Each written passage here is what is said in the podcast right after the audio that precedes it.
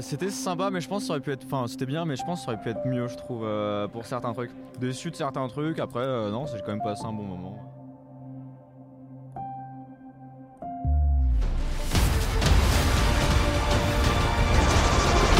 You're flying out into the darkness to fight ghosts. What do you mean? They all die fighting Spider Man. It's their fate. I'm sorry, kid. Don't. Eh bien, je trouve que euh, trop d'humour euh, euh, injecté dans chacune des scènes a tendance à déséquilibrer le film, à en faire un film de potache et à trop désamorcer euh, les scènes dramatiques. À part ça, je pense qu'on a rarement vu un fan de service de ce niveau-là. Have everything you want while the world tries to make you choose. Ce que j'ai aimé, c'est le suspense surtout. Personnellement, j'ai kiffé le film. Beaucoup de surprises. Après, bon, je me permets de me restreindre dans les vues des trailers. Beaucoup d'émotions aussi. Je, pareil, faut éviter de trop en parler. Euh, la réalisation était super, même si parfois c'était un peu trop euh, mouvementé dans les combats, mais ça c'est toujours Marvel. Et non, franchement, c'était un, très agré- un agréable moment. J'ai kiffé. What's happening? They're starting to come through, and I can't stop them.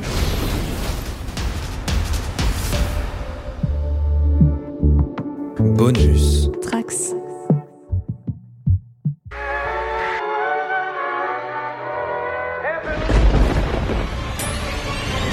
You best be ready. Avengers! Welcome home.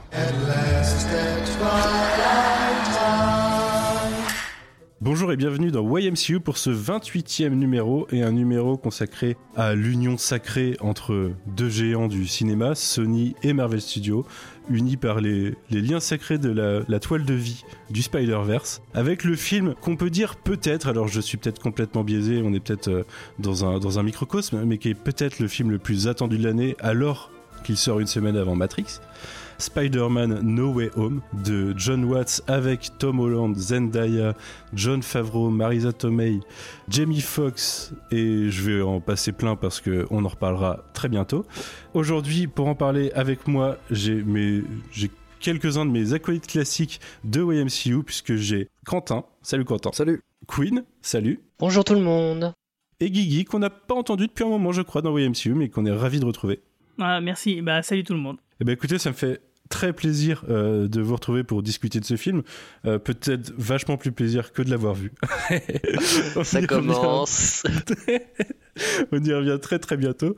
Mais euh, je vais commencer avec vous puisque bah, je vais vous faire euh, le classique tour de table. Mais euh, eh bien là, on, parle de la suite directe d'un film qui précède YMCU, qui, venait juste après Endgame, qui était Spider-Man Far From Home. Et à partir de là, on avait déjà quelques attentes. C'était il y a seulement deux ans et demi. hein. Et je voulais savoir bah, ce que vous attendiez du film et au final, est-ce qui, qui vous a convaincu? Qu'est-ce que vous en avez pensé? Je préviens, c'est full spoiler dès le début parce que sinon ça va être difficile d'en parler. Donc si vous avez pas vu ou si vous voulez pas vous gâcher les spoilers, eh ben arrêtez maintenant, revenez plus tard. Et je vais commencer avec toi, euh, Guigui. Ah. Ah, C'était un, un plot twist euh, par qui vous pensiez que j'allais commencer? je, sais, je sais pas en fait. Je, je, je je m'y attendais pas que ce soit moi en tout cas, mais ok, pas de problème. J'ai décidé une seconde avant de dire. Et donc on va commencer avec toi, Guigui. Euh, Est-ce que tu peux nous dire euh, ce que t'attendais du film Euh, Je commence un petit peu avec toi parce qu'on en avait parlé en fait de ce qu'on attendait. Et on a, on a Oui. eu des rumeurs pendant longtemps. On, on avait spéculé. Depuis l'année dernière, oui. Qu'est-ce que t'en attendais et bah qu'est-ce que ça a donné au final pour toi? Bah en fait, alors déjà, je vais revenir un petit peu en arrière aussi, c'est que bah, moi les films avec Tom Holland, je les adore. Pour moi, Tom Holland, c'est euh, la représentation parfaite de l'idée que je me fais de Spider-Man. Euh, je le préfère largement aux deux précédents. Pour moi, Tobey Maguire, c'était un bon Peter Parker, mais peut-être pas un si bon Spider-Man. Andrew Garfield, c'était peut-être l'inverse. Et dans Tom Holland, moi, je retrouvais vraiment euh, la fusion des, des, enfin, des, deux côtés des, qui me plaisaient. Euh, Je l'avais avec ce- cette version, cette troisième version de, Marvel Studios. Et en plus de ça, bah, moi, j'ai adoré Homecoming. J'ai aussi beaucoup aimé Far From Home. J'étais ravi du final de Far From Home, euh, que je trouvais euh, plutôt couillu et en même temps euh, très logique, parce que il me semblait que cette trilogie de, films qui était annoncée, enfin, cette trilogie de films avancée par John Watts, bah, c'était un peu une sorte d'origin stories pour bah, pour le personnage et que du coup il prenait un peu son identité secrète un peu par-dessus la jambe et que du coup voilà ça lui permettait de voir à quel point c'était important justement d'avoir une vraie identité secrète et d'y accorder une énorme importance. Et donc là du coup bon bah là c'est clair qu'on est complètement en plein dedans. Et effectivement euh, comme toi on en a beaucoup discuté après la, la, fin du deuxième film. On imaginait tout de suite qu'effectivement euh, vu les atomes crochus entre Doctor Strange et Spider-Man dans Infinity War bah, que forcément les deux là allaient se recroiser et que là c'est du coup Doctor Strange allait pouvoir aider Peter Parker avec un petit sort de l'oubli des familles, un truc vraiment bah, classique quoi, parce que quand on lit les comics, euh, c'est vrai que souvent Spider-Man il vient demander des conseils et demander, demander des coups de main à Doctor Strange, donc du coup là c'était complètement, euh, complètement euh, normal. Et il l'a déjà fait pour faire oublier son identité. Oui, voilà, donc euh, on, est, on est dans du connu, on est dans du classique. Euh, quand on a imaginé ça, euh, forcément, c'était la première idée qui nous venait à l'esprit, on n'avait pas été la chercher très loin en fait. Donc du coup, oui, moi j'attendais ça, effectivement, un, team-up avec Doctor Strange, avec un petit sort de l'oubli qui va bien. Par rapport à ça, bah, j'ai pas été déçu de la première partie du film, qui est complètement dans la lignée du précédent, que j'avais donc bien aimé, hein, je le répète. Et ça, fonctionne très bien. Et à partir du moment où il y a le multivers qui se pointe, ça marche beaucoup moins bien, en fait, parce que euh, pour moi, euh, le début du film et le statu quo final, ben, c'était forcément ce qu'il fallait faire, c'était là où il fallait aller. Euh, sauf qu'on n'était pas obligé de passer par le multivers pour y arriver. Et que c'est un chemin qui est beaucoup trop tortueux et qui est beaucoup trop casse-gueule. Et qui, là, bah, du coup, ils se sont cassés la gueule hein, pour moi. Ok, je vais enchaîner avec toi, euh, Quentin, pour un avis peut-être encore plus négatif. Qu'est-ce que t'attendais du film, toi, à la base? Parce que je suis même pas sûr qu'on ait trop discuté ensemble de Far From Home. Euh, j'ai pas du tout aimé Far From Home. Euh, j'aime beaucoup pourtant Homecoming, qui est un de mes films MCU préférés. J'ai aucun problème avec, avec ce, ce Spider-Man là, avec Tom Holland ou, ou même avec John Watts.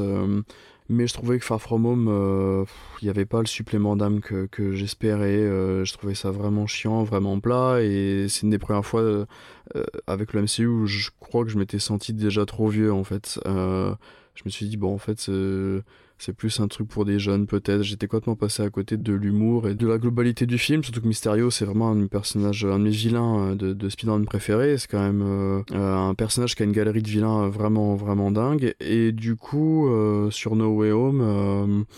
c'est quoi la citation de, de Dewey dans Malcolm? J'en attendais rien, je suis déçu quand même. À rien, exactement. bah, c'est ça, je, je m'en attendais pas forcément grand chose, quoique je me, en fait, euh, la fin de No Way Home m'avait globalement déçu parce que je me suis dit que cette question d'identité arrivait trop tôt sur le coup et puis plus le temps passait plus je me suis dit que finalement il y avait peut-être des questions à enfin pas mal de choses à faire par rapport à ça surtout que le MCU pour l'instant l'identité euh, c'est pas quelque chose qui leur pose euh, réellement problème. On l'a encore vu cette semaine dans, dans Hawkeye par rapport à un, petit élément, je trouve. Et du coup, je me suis dit qu'il y avait cette question-là. Il y avait potentiellement la question de, des fake news avec le retour de, de, de Jameson et tout ce qui pourrait aller autour de, tout ça. Plus, du coup, le multiverse qui est venu à se rajouter à ça au fur et à mesure de la promo. Et alors là, je me suis dit que ça faisait trop de choses à traiter pour un seul et même film. Et au final, euh, il y a les leaks qui se sont rajoutés à tout ça et qui m'ont fait bien dire que bon, bah, les questions d'identité et de fake news, de toute façon, ça passerait à la trappe et que clairement, euh, ils allaient surfer sur, sur la scène des portails de, Endgame et qu'ils allaient refaire revenir des, des personnages juste pour les faire revenir. Et au final, pas manquer. C'est exactement ce qu'on a eu. Et pour moi, c'est c'est pas assez euh, organique en fait. Ça ça fonctionne pas comme euh, ça, ça, roule pas. On voit les ficelles et pour moi c'est limite plus alors je peut-être être un peu méchant mais c'est limite plus un, produit que, que, vraiment un film en fait. Euh, je sais pas exactement comment l'expliquer plus que ça, je pense qu'on en reparlera plus, euh, plus en détail après, mais du coup globalement j'en attendais pas forcément grand chose, sauf que j'adore Spider-Man, j'ai grandi avec, le, avec des, des Strange et Special Strange, j'ai grandi avec les dessins animés, je suis allé voir tous les films en, en salle Day One pour tous je crois, mais là sur celui-ci je crois que j'avais déjà vraiment baissé les bras sur No Way Home en fait, voilà. Queen, toi je pense que tu vas être la plus positive d'entre nous ce soir. Qu'est-ce que tu en attendais déjà? Alors j'en attendais euh, pas grand-chose parce que euh, parce qu'en fait la deuxième bande-annonce qui avait été dévoilée m'avait euh, m'était sortie des yeux parce que je voyais du MCU ultra classique. Mais vraiment, genre le, le- cahier des charges euh, foutu en pleine tronche. Et particulièrement dans, dans tout ce qui était l'esthétique en fait. Je trouvais que euh, ce qu'on voyait dans les bandes annonces des scènes d'action n'avait aucune inventivité, n'avait aucun souffle. Euh, et, vraiment, du coup, je m'étais dit, mais non, ça va pas le faire ce film. Les prémices en eux-mêmes euh, me gênaient pas trop. Je vois les inspirations, euh, Civil War, alors pas Back in Black, mais euh, One More Day. Et euh, y ajouter du multivers me choquait pas plus que ça, parce que de toute façon, c'est pas comme si on allait ajouter Mephisto dès maintenant. Donc il fallait bien trouver un autre moyen, et Doctor Strange, etc. Bon. Ensuite, euh, bah, il faut aussi se rappeler tout le contexte euh, de production qu'il y avait entre Sony et Marvel, et qui était encore une fois un micmac euh, sans nom. Et donc je peux comprendre que, enfin on peut deviner plus exactement que euh, ce film se veut un film hommage en fait, pour rappeler que bah, Spider-Man, c'est sans Sony, euh, bah, il n'y aurait pas eu de Spider-Man au cinéma, et que ce soit au MCU ou ailleurs. C'est un peu, c'est un des messages du film, je pense. Enfin, en tout cas, je l'interprète euh, comme ça. Euh, donc, ce qui fait que, comme je disais, j'en attendais pas grand-chose, voire même, je m'attendais à être déçu au regard de la deuxième bande-annonce. Et puis finalement, j'ai pas boudé mon plaisir. Et je pense qu'une des raisons pour lesquelles j'ai pas boudé mon plaisir, c'est d'être allé voir euh, le film le premier jour de sa sortie dans une salle comble et de voir toutes les réactions, enfin d'entendre plus exactement, de sentir toutes les réactions enjouées bah, des personnes qui ont eu certaines surprises. Alors moi, j'en ai eu aucune. Enfin, c'est pas vrai, j'en ai eu une. Je dirais laquelle après. Euh, mais euh, toutes celles qui étaient attendues, qui avaient plus ou moins fuité, euh, moi je m'y attendais.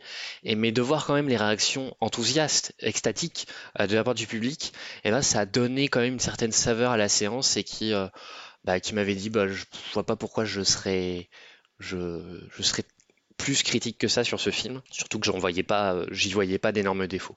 Ok. Quant à moi, eh ben, c'est particulier. Alors, qu'est-ce que j'en attendais au début euh, je, suis, assez, j'ai- j'aime assez euh, le Spider-Man de Tom Holland. J'aime en tout cas la partie, euh, l'angle de John Watts, euh, le côté Breakfast Club euh, adolescent qu'il voulait mettre au début dans la franchise.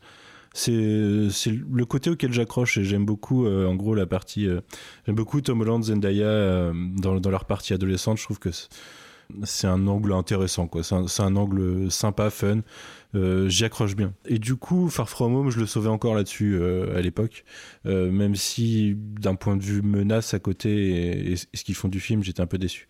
Mais ça ouvrait le potentiel de plein de choses, de justement un team-up avec Strange, j'imaginais Craven, des choses comme ça. Et mes attentes ont changé au fur et à mesure que le film a changé en fait, probablement chez Marvel Studios, c'est que et Sony, c'est qu'on s'est on s'est rapproché progressivement de ce qu'on a vu à l'écran euh, hier pour la plupart d'entre nous, je pense.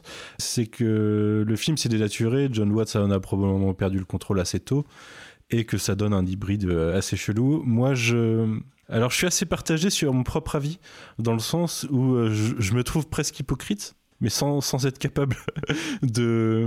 Enfin, si, je, saurais expliquer pourquoi je je suis pas vraiment hypocrite, mais ça peut, être, ça peut l'être perçu comme ça. C'est que j'ai détesté le, le- ma séance, c'est ma pire séance de ma vie, par rapport à justement ce que beaucoup de gens ont adoré dans la façon de vivre le film. Mais il y a une subtilité, c'est que c'est un peu équivalent à ce qui s'est passé lors du visionnage de Endgame. Et Endgame, j'étais dans le truc, mais Endgame ne fonctionnait pas pareil, déjà parce qu'il y avait des surprises. Euh, le War Sea Cap, par exemple, je m'y attendais pas, quoi. Et la salle ne s'y attendait pas, c'était vraiment une bonne surprise pour tout le monde à ce moment-là. Et c'était vraiment vécu. Et le Avengers Assemble, par exemple, c'était, il y avait un, un build-up de 12 ans, quoi. Il y avait quelque chose qui s'était construit avec le temps. Et c'est presque hypocrite de mettre ça en justification parce que sur Spider-Man, il y a aussi un build-up avec le temps. Euh, La franchise est bien plus vieille que ça encore. Mais là où je considère qu'il y a une nuance, c'est dans la, façon de consommer euh, le produit, l'entertainment. J'étais dans une salle, je pense, qui était particulière par rapport à beaucoup. C'est-à-dire qu'il n'y avait pas vraiment d'innocence dans ma salle. C'est tous les gens qui étaient là savaient globalement ce qui allait se passer. Savaient ce qu'on allait voir comme easter egg étaient trop dans, trop dans le truc, c'est-à-dire qu'ils n'étaient pas là pour regarder l'histoire, ils étaient là pour attendre les easter eggs. Et à un moment, il y a ce sentiment bizarre où tu sais quand certaines personnes vont arriver, tu sais à quel moment ils vont arriver, dans quelles conditions. Il y a, il y a, trois go reveals, hein. on y reviendra tout à l'heure, mais il y a trois, trois go reveals. Et euh, à, chaque, à chaque fois, tu sens qu'ils vont arriver à ce moment-là. Et la salle, tu sentais qu'elle était préparée. Donc, ils étaient, le, le public, je le sentais pas là pour apprécier ce qu'il ce qu'il voyait, je le sentais là pour euh, apprécier qu'il se faisait valider dans ce qu'il savait déjà. Ça fait très condescendant de, de le voir comme ça, mais c'est vraiment la façon dont je l'ai vécu. Mais je, peux considérer que qu'on me considère comme un vieux con, qu'on est un hypocrite sur le sujet. Je l'ai vécu comme ça et ça m'a un peu pourri ma séance parce que c'était au-delà de ces trois scènes. C'était que euh, assez rapidement la salle s'est mise à rigoler à tout et à applaudir de tout. Et il y a des choses qui m'ont particulièrement choqué, comme la mort d'un certain personnage qui s'est fait applaudir parce que elle cite euh, la citation de du pouvoir et grande responsabilité. Et pour ça, les gens ont applaudi sa mort. J'ai trouvé ça. J'ai l'impression d'avoir glissé dans un autre univers justement à ce moment-là.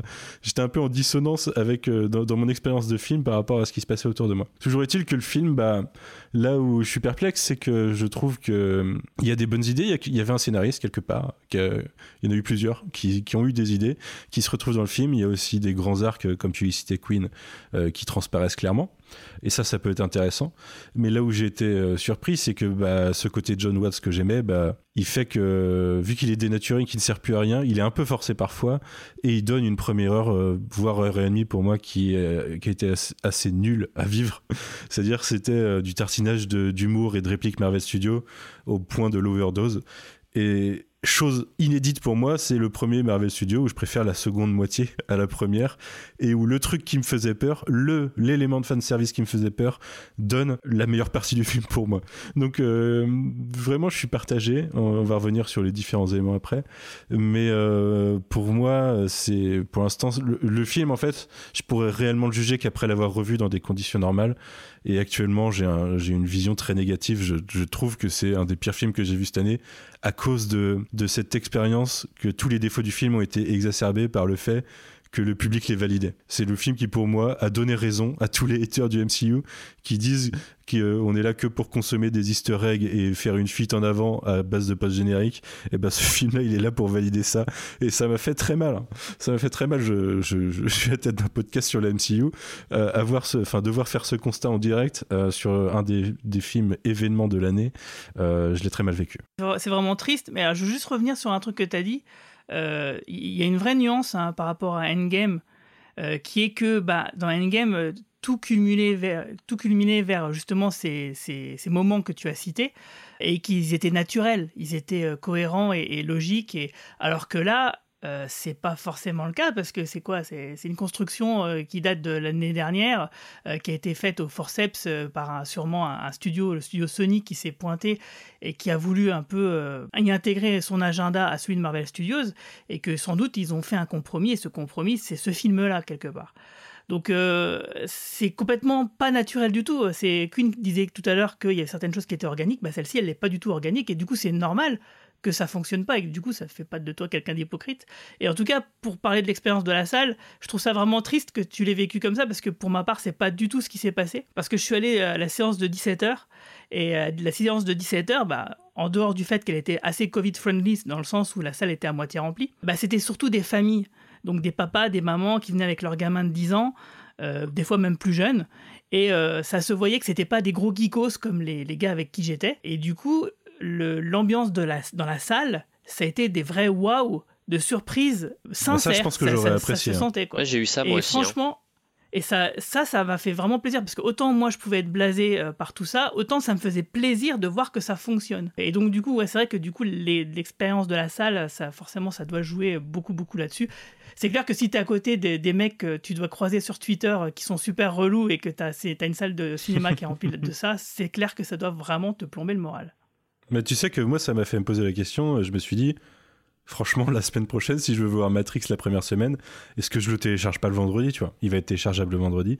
Est-ce que je le télécharge le vendredi ou est-ce que je prends le risque de vivre une, une séance où on sait que le film est blindé de références à l'ancienne trilogie, il fonctionne là-dessus. Euh, est-ce que je vais accepter de vivre ça dans, dans une... Enfin, Il n'y a pas vois, eu de je- leak et de gros débats pendant, des, pendant un an presque de savoir est-ce que euh, machin sera dedans ou est-ce qu'il sera pas dedans. Ouais, mais ça me fait euh, vraiment peur. hein. Je pense que je vais y aller aussi Ouais, quand je- même, je- mais ça me fait Je, peur. je comprends, euh, t'as un petit PTSD euh, là-dessus. euh, Exactement. euh, je, je- Non mais je comprends tout à fait. C'est clair que euh, ça- ça- la question se pose quoi. Alors, je pense que pour Matrix, ce sera complètement différent parce que euh, autant là sur le MCU, tout ce qui tient du clin d'œil est fait pour le clin d'œil et n'a pas vraiment n'est pas vraiment porteur de sens, alors que dans Matrix, tout a un sens. même le truc le plus grossier aura un sens. J'espère en tout cas. J'espère. J'espère, ne nous déçois pas. Ah, mais il n'y a, pas- y a pas de raison. Il y a pas de raison. On parle de Lana Wachowski quand même. Ouais, enfin, j'ai vu euh, Jupiter's Legacy. Mais euh, après, Tu n'as pas compris, lui, Jupiter's Legacy. j'ai compris que c'était nul. Mais- Donc c'est bien ce que je dis, tu n'as pas compris du Jupiter's Legacy. Euh, on en reparlera dans un autre podcast. That's right, folks. Spider-Man is in fact Peter Parker. Are you Spider-Man's girlfriend? Is in fact. Are you Spider-Man's girlfriend? Uh, whoa, whoa, whoa, whoa, please don't touch her. You're just a kid. You murdered Mysterio? I didn't. Come on, anybody. All this time, people looked up to this boy and called him a hero. Well, I'll tell you what I call him. Public enemy number one.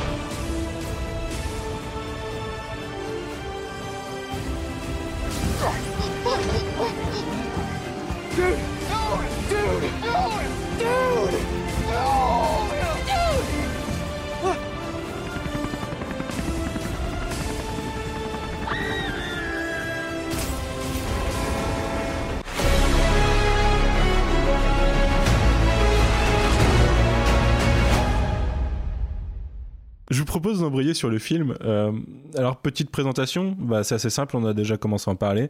Le film reprend euh, directement après la post-générique de Spider-Man Far From Home, dans laquelle euh, un- une nouvelle version de J. Jonah Jameson annonce que Peter Parker, enfin que Spider-Man a tué Mysterio et que Mysterio, euh, que Peter Parker est Spider-Man. Donc c'est le chamboulement de sa vie directement. Et on va suivre pendant au moins, ouais, je dirais trois quarts d'heure, une heure, les chamboulements de la vie de Peter Parker qui va bah, déjà se faire rapidement interroger par la police, enfin traquer. Sa vie privée n'existe plus, c'est l'homme le plus connu du monde. Et euh, il va avoir des ennuis avec la justice et ça va avoir des impacts bah, sur la vie de ses proches assez rapidement. Bah écoutez, qu'est-ce que vous avez pensé de cette première partie? Je pense qu'on peut, on, peut la résumer comme ça en un bloc. Il y a un petit twist au milieu puisqu'il y a un personnage célèbre euh, qui apparaît. Mais qu'est-ce que vous avez pu euh, penser euh, de cette première partie? Je vais commencer avec toi, Quentin. Est-ce que dès le début, pour toi, bah, c'était déjà chaud? Je te retrouve un peu sur ce que tu expliquais tout à l'heure, c'est que j'ai plus apprécié la deuxième moitié du film que la première en fait. Je trouve que globalement, ça fonctionne pas super bien dès le départ en fait. J'ai du mal à comprendre, surtout qu'ils y répondent pas après, mais toutes ces, toutes ces questions, tous ces enjeux, euh, euh, il y a des trucs qui sont plutôt marrants quand ils retournent dans, dans l'école et qu'ils retournent sur le proviseur et tout, ça me fait sourire, j'avoue, mais c'est d'ailleurs un des seuls vrais trucs qui me fait sourire. C'est marrant parce qu'après coup, hier tu m'as dit par message, il y a des moments qui étaient gênants. J'ai réfléchi lesquels il a pu trouver gênants et tu vois, je pensais que c'en était un.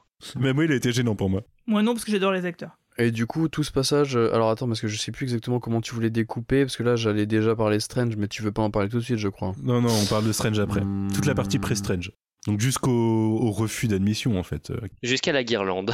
La grosse cap, non, bah alors du coup, ouais, pour moi là, je, ça va encore. Je me laisse porter. C'est là, c'est juste à partir de la guirlande où ça commence à être la cata pour moi. Sinon, là, euh, pff, ça va. Alors je trouve que hum, euh, il y a des idées de montage un peu bizarres sur cette partie. euh, de toute façon, on reparlera de la temporalité après. Mais euh, il y a des idées en plus que je pense qu'auraient pu vraiment marcher sur le côté plutôt comique et tout. Mais typiquement, la scène de l'admission où ils, enchaînent les, refus là, et ben, il y a sur le montage, c'est très très bizarre ce passage, je trouve, euh, où on revoit à chaque fois euh, Tante May qui, qui rouvre la porte comme ça. Ouais, j'ai remarqué, il y avait un truc bizarre effectivement dans sa façon d'ouvrir la porte où c'était ouais, c'était curieux effectivement. Tu vois, j'avais oublié mais merci de l'avoir rappelé. Donc euh, globalement, euh, là, euh, je me laissais porter, je saurais pas trop dire. ça, j'étais pas trop dedans, mais ça va. Pour moi, c'était pas encore du tout la catastrophe en fait. Et le petit caméo Netflix, on a pensé quoi à ce moment-là? Et euh, par contre, le petit caméo, bon alors que malheureusement on avait déjà vu euh, il y a quelques semaines via les, fameux leaks, bah en fait sur le coup j'étais plutôt content, sauf que, enfin c'est cool euh, forcément, mais sauf qu'en fait je me suis dit bah ah, ah, mais la question que j'ai depuis deux, deux trois semaines là c'est ok mais à quoi ça sert? Et en fait ça sert à rien. Et c'est ça qui, et, et c'est ça qui m'embête. Et donc c'est c'est sympa. En plus du coup ils sont, obligés- l'instant. ils sont obligés de le présenter et en tant qu'avocat et en tant que euh, euh, que, que, que, que, que- pas, pas Daredevil. mais- Personnage spécial. Ouais, voilà. euh, et ça, c'est fait de façon euh, vraiment forcée, je trouve. Et c'est juste euh, une scène. Et alors, j'ai pas parlé forcément de ma séance, mais je pense que j'y suis allé en pleine après-midi. J'avais pris mon après-midi pour vous dire quand même à quel point je quand même, je suis un vrai Marvel Zoo, c'est que j'avais pris mon après-midi pour ça, et je pense que c'était globalement un public de à peu près de mon âge, et peut-être surtout des, des, fans. On était moyennement nombreux, en plein après-midi, c'est à peu près, c'est, normal, je pense, en semaine. Et c'est le seul moment où les gens ont été surpris. Je pense que la plupart des gens qui étaient là étaient au courant pour, euh, pour ce qui arrivera après, mais qui n'étaient pas du tout au courant pour ça. Et sauf qu'en fait, euh, du coup, c'était cool de vivre ça, sauf que bah en fait, ils en font rien, et du coup, bah là, c'est typiquement euh, symptomatique de ce que t'expliquais tout à l'heure, Sur euh, le fanservice pour le fanservice. Et vu ce qu'on est en train de vivre, euh, je vais je vais faire attention, mais vu ce qu'on est en train de vivre en parallèle, alors je force un peu en ce moment sur sur Hawkeye, c'est vrai, mais chez Hawkeye euh, en ce moment, ben, et on en parlait cet après-midi ensemble, c'est que je trouve que c'est beaucoup plus intelligent et beaucoup mieux fait pour l'instant, sous réserve de ce qui va se passer la semaine prochaine, mais euh, sur le petit écran que, que là, la façon dont de réintroduire ce personnage-là, surtout que, et je terminerai là-dessus, surtout que, euh, limite, en plus, on n'a pas la réponse de savoir si c'est vraiment le Matt Murdock de Netflix, vu que dans sur la fin de, Far From Home, euh, le euh, J. Jonah Jameson, c'était pas celui de Rémi. Du coup, ça se trouve, c'est juste un autre Matt Murdock qui effectivement a aussi Bah oui. des capacités. Mais Mais, je c'est pense tout. que c'est sûr. Bon, bah en plus. Bah, c'est pas grave. Ouais, mais du coup, euh, ok, on s'en fout parce que quelque part, on savait qu'il était déjà là, vu que euh, Jameson a prouvé que il pouvait potentiellement. Enfin, il y avait globalement tout, le- tout le monde de ce qu'on avait déjà vu ailleurs. Du coup, on s'en fout. D'accord, mais là, mais, mais on s'en fout pas parce que c'est quand même intéressant de le revoir parce que on a envie de le revoir. Moi, j'ai envie de revoir Daredevil. Ce Charlie Cox, moi, je le trouve très très bien et j'étais très déçu euh, que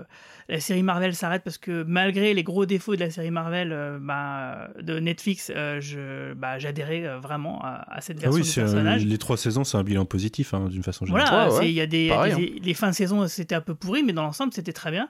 Et, et en plus de ça, bah, ça ressemble à ce qu'il y a dans le comics. Souvent dans le comics, et- les personnages ils se croisent et puis ils se croisent juste en fait, ils se donnent des coups de main. Et là ils ont besoin d'un avocat, et bah voilà, un avocat, euh, normal. Moi ça me choque absolument pas. Et le fait que Daredevil ait envie de défendre Peter Parker, bah du coup c'est complètement cohérent. Et je vois pas du tout où est le problème. euh, je dis pas que, incohérent, je oui, dis juste gratuit en fait. bah, c'est gratuit. Oui, c'est gratuit si tu veux, mais euh, franchement, euh, c'est pas du tout gênant pour moi. C'est vraiment un truc qui me dérange pas du tout. Et au contraire, moi, ça me fait plaisir d'avoir l'assurance. Bah, voilà que ce, cet acteur-là qui était super dans le rôle bah, va pouvoir le reprendre d'une manière ou d'une autre, même si c'est sûrement une autre version que la série de Netflix, euh, parce que bon bah voilà hein, les univers parallèles tout ça, euh, ça fait que bah, Marvel Studio va pouvoir euh, faire fi de ce qui s'est passé sur Netflix et peut-être garder que ce qui l'arrange et jeter le reste. Ouais, un et soft ça c'est très bien. Je suis pas sûr. Oh, si, je pense. C'est sûr, tu sais pourquoi? Non, pourquoi? Iron Fist. Ils reprendront, ils reprendront jamais Finn Jones à Iron Fist, il n'existe pas. Il n'y a pas un dragon sous un immeuble au milieu de New York. Beaucoup de, beaucoup de choses comme ça euh, qui font que non, c'est, pas celui de Netflix, c'est Il y a une sûr. raison quoi. aussi plus pragmatique, qui est que euh, bah, c'est quand même le- les séries de Netflix, elles sont toujours sur Netflix. Et maintenant, il y a Disney+. Ils vont quand même pas faire la promotion d'une une, Ah bah, c'est déjà fait, une là. plateforme concurrente. Euh, même s'ils le font en reprenant le- le- l'acteur sans doute, mais ils vont pas pousser le vice à, à faire une suite euh, aux saisons de, qui ont été faites sur Netflix, parce que du coup ça dirigerait les gens Ah non, vers mais euh, on Netflix. va, il va pas y avoir de nouvelles séries d'Ardeville par contre. hein. Bah peut-être que si, Bah, mais en tout peut-être cas à pas tout terme, de suite, hein, à Non, terme, là, mais- là, c'est facile de, enfin c'est facile. Si on suit euh, Hawkeye, c'est facile de deviner quand est-ce qu'on va le revoir. hein. Mais moi, oui, justement, ce que je voulais dire, c'est que je suis pas totalement d'accord avec Quentin sur le fait que pour moi, en fait, déjà le timing, le timing est parfait, surtout pour la France. Mais les deux apparitions ont le même but, en fait. C'est juste, on va les revoir dans, dans le contexte street level de, de New York, quoi. Bah on sait même dans quelle série. Hein. Bah oui, Echo, Echo, tout simplement. Bah voilà. Il y a des rumeurs qui, qui parlent de, de Matt Murdock chez She-Hulk aussi. Ouais, Oui, bah, bah, moi, les- ça, les ça me deux, paraît hein. évident. Les Ah, deux. ça carrément serait- logique, ouais. Et ce serait mortel. Ah, Ce serait J'attends mortel, que ça, hein. carrément. En fait, euh, ils sont en train de construire l'univers de Netflix sur Disney Plus en ce moment. Et du coup, euh, ouais, ouais. Enfin, et en plus, ça va aussi, ça, ça joue avec le cinéma. Mais euh, ils font un vrai, uni- ils commencent à construire un vrai univers new-yorkais en fait. Et, euh, et ça me paraît évident que tout va se finir interconnecté un minimum, quoi. Moi, j'attends plus qu'ils ramènent John Bertal en Punisher parce que je l'aime ce Punisher. donc, Ouais, euh, pareil. hein. C'est bien. Ils auront fait mentir euh, Jeff Lubb quand il disait It's all connected, mais maintenant c'est pour de vrai. ouais. T'en as pensé quoi, toi, de cette première partie, Queen, euh, dans l'ensemble? J'ai bien aimé, j'ai bien aimé, je l'ai très terre à terre, mais plutôt bien conçu. Après, moi, vous allez me dire, euh, j'ai pas assez lu de comics pour pouvoir dire ça, mais on est pas non plus On dira jamais ça dans les parce qu'on n'est comics. pas des connards de gardiens du temple. Non, mais ce que je veux dire, c'est qu'on n'est pas, on n'est pas non plus dans un univers de comics. Là, on est dans un univers de cinéma, donc on n'est pas obligé de respecter tous les codes à la lettre. Je trouve ça choquant qu'il y ait aucun héros qui prenne la défense de Peter, en fait. Qu'il y ait vraiment aucune intervention pendant deux mois sur, euh, sur ce qui est dit et sur ce qui est fait sur ce mec qui a quand même contribué euh, plus que largement à, à aider à, à sauver, euh, à sauver la planète de Thanos. Donc, ça, ça fait partie des, des petites dissonances cognitives qu'il faut toujours ac- accepter quand on est dans les univers de comics, mais bref, ça m'a titillé un, peu sur le, le moment.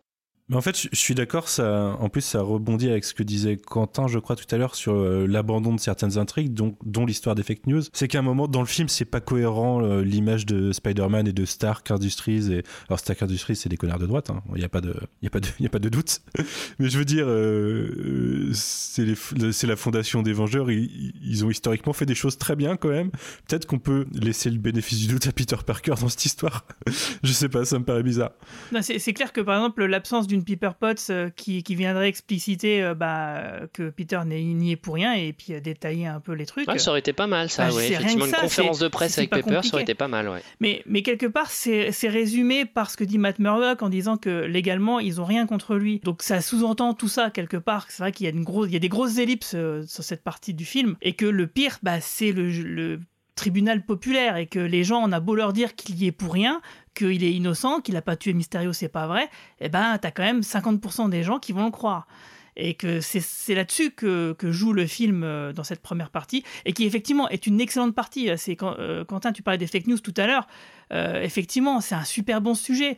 Rien qu'au tout début, as, quand tu as Peter Parker qui se fait acculer par, par tous les passants là, qui sont autour de lui, il y a une nana qui essaye de l'attraper, et puis euh, après elle dit à tout le monde Ah, il m'a- tapé. Quand il y a la pierre justement qui est, qui est lancée dans l'appartement, que Matt Murdock la rattrape avec euh, des trucs de fake news, enfin de, complotistes dessus, euh, mal orthographiés, enfin ces, tous ces trucs-là comme ça, d'hystérie collective, et qui allaient justement dans ces, ces thématiques de complotistes, euh, alimentés par un Jonah Jameson qui rappelle tristement bah, des gens qu'on a dans notre réalité à nous, bah oui, forcément, c'était un sujet qui était vraiment, vraiment très intéressant et que moi, j'aurais adoré voir traité sur tout le long du film euh, plutôt, que sur le, le- bah, plutôt que le multivers. Et ce qui fait qu'effectivement, moi, euh, jusqu'à la guirlande, pour moi, le film, il était vraiment très bien. C'est exactement ce que j'avais envie de voir euh, après la fin de Far From Home. Et bon, bah, au moins, j'ai eu cette partie-là où je trouvais que ça fonctionnait bien. Et c'est pour ça que moi, ma- Matt Murdock, euh, en plus dessus, c'était vraiment la cerise sur le gâteau. Alors, je suis désolé, Quinn, je t'ai coupé, on a dévié du coup sur Guigui. Non, mais euh, c'était très bien. Après, j'allais juste rebondir sur. Euh, oui, juste, j'allais dire euh, mauvais choix de casting pour la, la femme qui, qui hurle, parce qu'elle a pas du tout la tête d'une carène. Bon, écoutez, dès cette partie, euh, ça va pas. Ça va pas. Déjà, y a- je trouve que le, toute l'histoire, le, le délire judiciaire, euh, en fait, ça. Je trouve ça flou, je trouve que c'est incohérent. euh, le fait que tout le monde tombe sur Peter Parker et qu'après il va normal au lycée, quoi, quasiment. mais, euh, mais en fait, il y a un truc, on va toucher à certaines critiques de, des, deux premiers Spider-Man de Marvel Studios.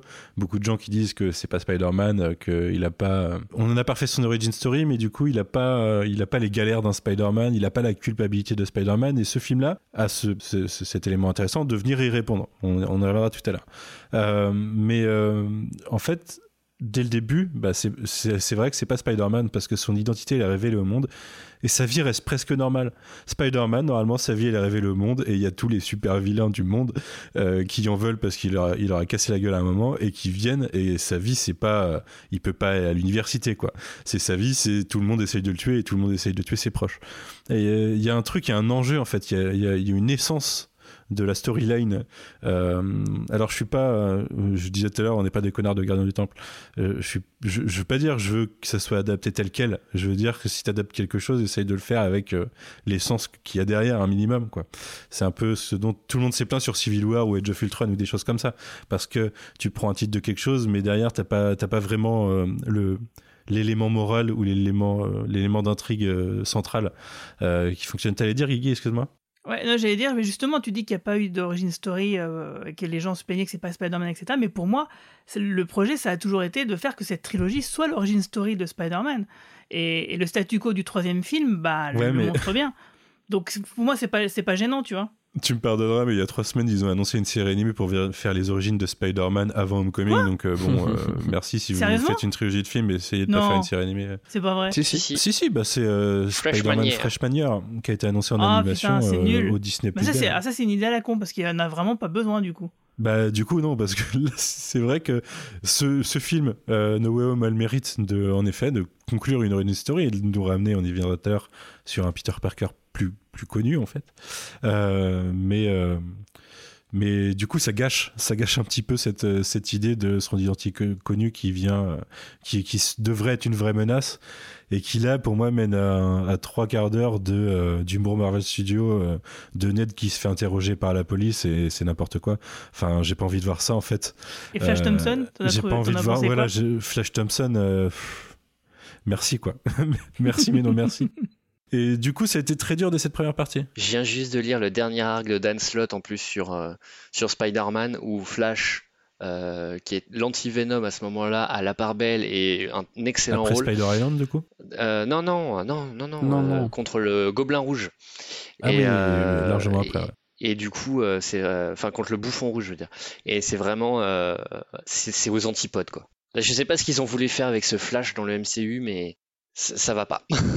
Bah de toute façon, le- le- l'entourage de Peter Parker euh, au lycée est, est une réécriture de tout parce que ça n'a pas vraiment grand rapport avec euh, ses interactions et les personnages qu'on connaît des comics Oh, ou des itérations précédentes. Betty, ça va. Betty, euh, pff, Et Lise aussi, non? Ouais, non mais oui, ils, ils ont le nom des personnages. De là à dire qu'il y a un minimum de ressemblance, c'est vraiment, il a fait une intrigue adolescente contemporaine au sein de, Mais je, je le reproche pas. hein. D'ailleurs, je reproche pas, euh, je reproche pas à des gens de dire qu'ils sont fans de Marvel sans avoir lu de comics parce qu'ils ont le droit de vivre leur, fanitude de Marvel à travers le MCU. Euh, c'est, euh, c'est la majorité des gens, j'ai envie de dire, et, et c'est le- leur droit total. Euh, et du coup, euh, toute réinterprétation est bonne à prendre, ça, ça me perturbe pas. C'est juste qu'au bout d'un moment, euh, t'es pas obligé, quand t'as changé la nature de ta trilogie et du coup la nature de ton film, t'es pas obligé de t'encombrer d'éléments euh, qui ne servent plus à rien et qui vont juste venir enfin devenir un soit euh, pour une partie des spectateurs un handicap j'ai envie de dire. Moi ça a été le cas ici. Pour d'autres juste un ressort euh, humoristique. Et du coup toute cette partie comme elle a plus de sens et le personnage de Ned représente ça jusqu'à la fin du film on voit qu'il encombre. On voit qu'ils savent pas quoi faire et du coup ça devient un petit peu n'importe quoi. Et ça devient strictement que du comique. Alors qu'avant c'était autre chose Ned et Peter euh, c'était vraiment des potes. Là c'est il sert de comique Ned c'est je sais pas. Je, je trouve vraiment que bah c'est euh, c'est un bébé de Sony et Disney quoi. Sony euh, Sony euh, on sait qu'ils ont saccagé tous leurs films avec des plans qui vont trop vite. Toute leur trilogie ils ont saccagé comme ça. D'ailleurs la deuxième n'est pas une trilogie à cause de ça. Et, ils veulent aller trop vite ils veulent aller trop loin ils veulent mettre trop de trucs. Et à un moment ils font trop quoi. Ils font trop et, et c'était pas nécessaire Enfin bref, pour moi, cette première partie, c'était déjà très dur, et c'est loin de la deuxième partie, qui pour moi est la partie de la gêne. Quoi. Et juste avant qu'on passe sur la deuxième partie, je voulais faire une toute petite parenthèse parce que euh, l'un d'entre nous parlait de, de New York. Et globalement, sur, ce, sur cette première partie, je me sens pas, contrairement au, à Homecoming, vraiment dans New York. Je trouve que Homecoming a vraiment ce truc-là pour lui de nous balader on y croit en fait à tous ces, toutes ces les personnages qu'on qu'on croise, les bâtiments dans lesquels on va et tout. Alors que globalement, sur ce film-là, euh, je me sens pas du tout euh, dans New York aussi bien sur le côté euh, plus euh, street level que le côté vraiment Spidey qui se balade en l'air, dans, dans les airs au milieu des buildings et tout. Et on ressent pas cette patte là. C'est vraiment dommage, je trouve. Ce qui Alors c'était normal sur le sur le précédent, sur euh, euh, Far From Home, mais euh, mais sur, sur Homecoming, il y avait vraiment cette force-là, je trouve, qui était là aussi sur les, les, les, avec les deux autres Spider-Man d'avant. Et sur ce film-là, on perd cette patte-là, je trouve. C'est un peu dommage sur, sur la, plupart des décors qui sont quasiment des décors fermés. Et on c'est pas aéré. Il y a, sur cette première partie-là, j'ai j'ai une, espèce de sensation de quasiment de série télé, en fait, de, de ce qu'on voit en ce moment, de, sur ce côté-là, en fait. Je sais pas si je suis clair, je sais pas si vous me. Si, si je vois après, j'ai envie de dire que l'intrigue lui permet pas hyper de se balader dans New York. Et en fait, la seule représentation de New York, quasiment, c'est c'est son symbole, quoi. C'est la statue de la liberté qui est une set piece de fin, mais du coup, bah, c'est vide autour. C'est euh, la statue de la liberté avec un échafaudage. Donc, c'est un peu tristoun. Surtout qu'on a vu un échafaudage dans une scène de combat cette année déjà. Mais. euh, Qui était mieux. Ouais, je, je comprends un peu ce que tu veux dire. Même si on a cette scène aérienne qui est, qui est plutôt pas mal, euh, à très, bah, dès, dès, dès l'ouverture du film avec, euh, avec Spidey et, et MJ, que, que plutôt cool. euh, mais sinon, au-delà de ça, ouais, ça c'est vraiment, c'est vraiment faiblard là-dessus, je trouve. D'ailleurs, on retrouve, euh, c'est sur cette scène d'intro qu'on retrouve le, le panneau euh, Rogers The Musical de, de la série euh, Hawkeye. Comme tout à l'heure, je vous parlais de temporalité. Je sais pas si vous aviez vu les, les, les pancartes ou pas. J'ai pas fait Si, attention à ça en clin d'œil dans cette partie-là. Moi, ce que j'avais remarqué, c'était une, une fresque euh, de Hank, Hank et Janet Pym dans le lycée de, de Peter. Ah, j'ai pas vu Moi, ça. j'ai pas vu. Euh, c'est c'est juste avant qu'il rencontre euh, ses proviseurs. Bah, justement, il- en fait, il y a la caméra qui il, il voit le, en- il voit quelque chose qui le semble le subjuguer et il commence à avancer vers la caméra et en fait derrière lui il y a la fresque. Ok, d'accord, ok. Je trouvais ça très sympa. Sur laquelle il y avait déjà Howard Stark d'ailleurs. Peut-être, peut-être. Mais là, ce qui m'a ce qui m'a ce qui m'a attiré l'œil, c'était Hank Pym et puis du coup à côté j'ai deviné que c'était ça devait être Janet. D'accord, stylé. Mais niveau temporalité, euh, l'épisode d'Okai annonçait aussi la couleur parce que déjà ça se passe à Noël, mais il y avait une réplique sur la Statue de la Liberté et du coup bah c'est ça, ça répond euh, totalement à ce qui se passe puisque ça finit sur la Statue de la Liberté le film quasiment. Et euh, du coup oui clairement ça se passe, enfin ça se finit en même temps en tout cas. Bah, franchement, je me suis demandé avec la toute fin du film s'il allait pas y avoir un truc parce que la toute fin du film normalement c'est une scène du prochain épisode de Hawkeye. Avec la patinoire, non? La patinoire avec le- l'arbre de Noël. D'accord, ok. Normalement, c'est ce qu'on est censé voir dans l'épisode de la semaine prochaine. Ah, je sais pas ce que j'ai, euh, enfin je regarde pas les, enfin j'avais arrêté les trailers tôt et je regarde pas les trailers. euh, Ah bah, c'était dans les tout premiers trailers. Ok, ouais, bah, j'ai pas fait attention, mais ok. Moi aussi, enfin, je me suis posé des questions de s'il y aurait un truc, euh, mais bon, en l'occurrence, non. Et euh, c'est pas plus mal parce que. Bah, il y a un truc indirect. Ouais, mais il n'y a, pas- y a pas forcément le temps, euh, le temps euh, tu vois, de.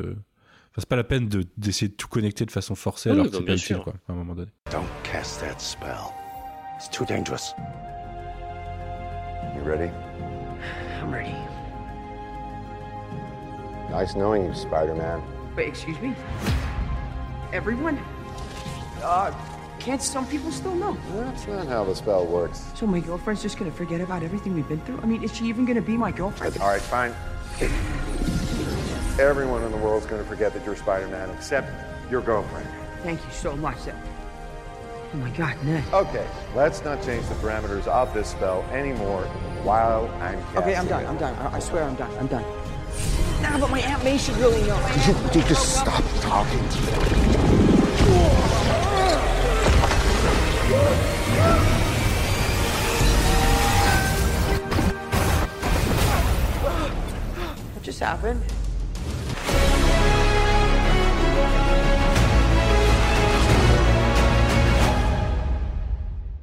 Est-ce qu'on s'engage sur la partie euh, bah, Peter, euh, Peter voit que bah, la vie de ses proches est, euh, condamnée en gros par, par le fait qu'ils sont proches de Peter Parker, Spider-Man. Et du coup, il a une idée, c'est d'aller voir Doctor Strange.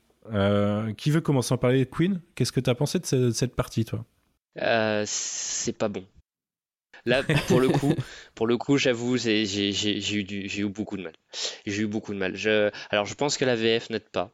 Je pense que la VF n'aide pas, n'aide pas du tout parce que euh, j'ai pas cru une seule seconde à leur, à leur dialogue, à leurs interactions, euh, avec le ton dont, avec qu'utilise Steven pour parler à, Peter, le côté très euh, euh, déférent de Peter vis-à-vis de Steven, ça, marchait pas du tout.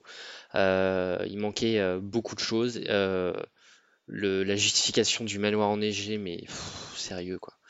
Et, enfin bref, il n'y avait pas grand chose qui m'ont plu. Toute la partie magique, pareil, je trouve que c'était beaucoup d'effets pour pas grand chose. Euh, et, euh, et scénaristiquement parlant, je trouve que ça tient pas vraiment la route, quoi. La façon dont les choses finissent par dégénérer, je, je, je, c'est, vraiment, il fallait que, les- que ça dégénère, il faut qu'on trouve une façon scénaristique de le justifier. Mais c'est, tiré par les cheveux, c'est forcé comme pas permis. Donc là, c'est vraiment, alors, je savais à quoi m'attendre puisque c'était dans les bandes annonces. Mais de le vivre quand même dans la séance, c'est. Ouais, c'est une- malaisant un petit peu. Bah, il y a, ouais, il y a du malaise et puis il y a, y a ce côté un peu, bah, c'est feignant, quoi. Un Non, sentiment que, euh, qu'il y, a de- il y a une fainéantise, une paresse d'écriture là. C'est bon, il faut qu'on trouve un moyen de justifier d'eux. Donc on va partir de ce point de vue-là. Bah oui, mais comment on fait pour justifier que le sort va dégénérer? Et puis on va faire quelque chose euh, de complètement invraisemblable, quoi.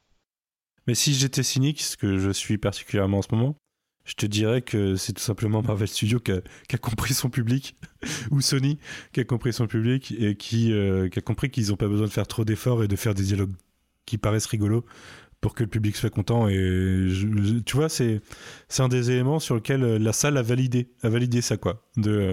Vous prenez pas la tête, euh, lol. et euh, c'est ce qui m'a fait très mal, hein, notamment pendant le film. Je trouve que Enfin, pourquoi se rabaisser en fait? Pourquoi toujours se rabaisser? Ouais, là, Pourquoi un- essayer d'atteindre le public de. Venom 2 et, et- je sais pas. Je sais pas, euh, parce que vraiment c'est ça, hein, c'est se rabaisser à ce que euh, le public, euh, ils se disent tiens Venom dans cet univers ça marche. Non, non, non, non, non, non, non. Mais euh, pff, Bah, clairement, ouais, est, on n'est pas au niveau de, on n'est pas au niveau de l'écriture, des dialogues, de l'intensité et, et du, du- du scénario, tout simplement, de, de Eternals. Alors, c'est triste, c'est qu'on parle de Spider-Man avant d'avoir parlé de, de Eternals dans ce podcast. C'est comme ça, hein, euh, euh, j'en suis la première, euh, désolé. Mais, euh, mais effectivement, en comparaison, c'est dommage, quoi. Même, je trouve que Shang-Chi, dans les moments les plus faciles, enfin, par exemple, j'ai préféré la scène avec Ben Kingsley de Shang-Chi avec cette scène. Ouais. Ouais, clairement. Ouais. Hmm, je suis Et d'accord. pourtant, la scène avec Ben Kingsley, j'ai pas aimé.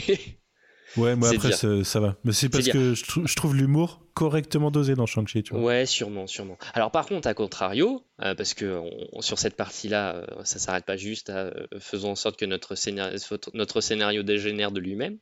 Euh, Il y a la partie sur le pont, la scène sur le pont, qui par contre là, brillante.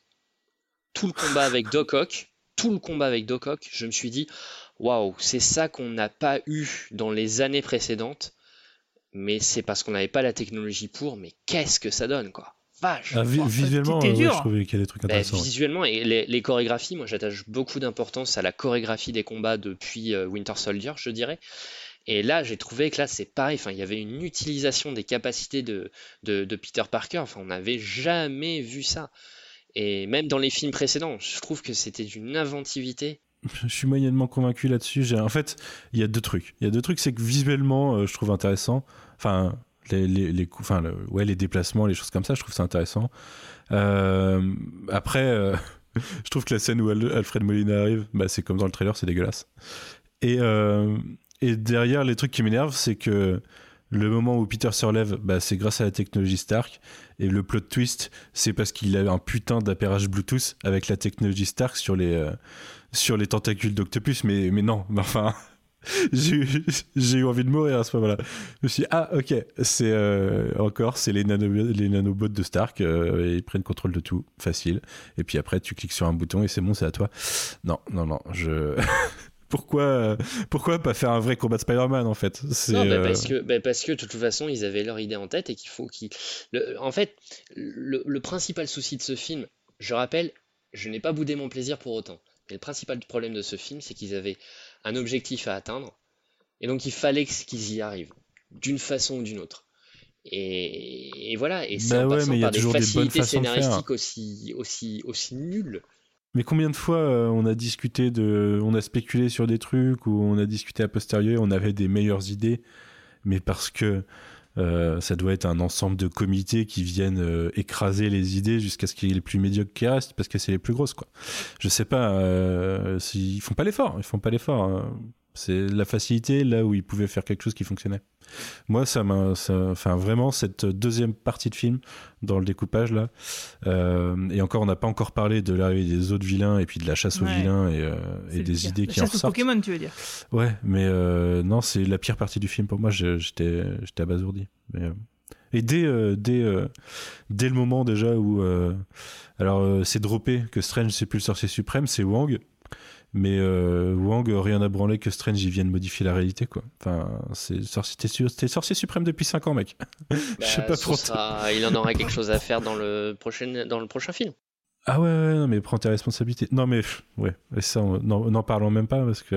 En fait, il y a un truc qui m'énerve. J'adore le multivers.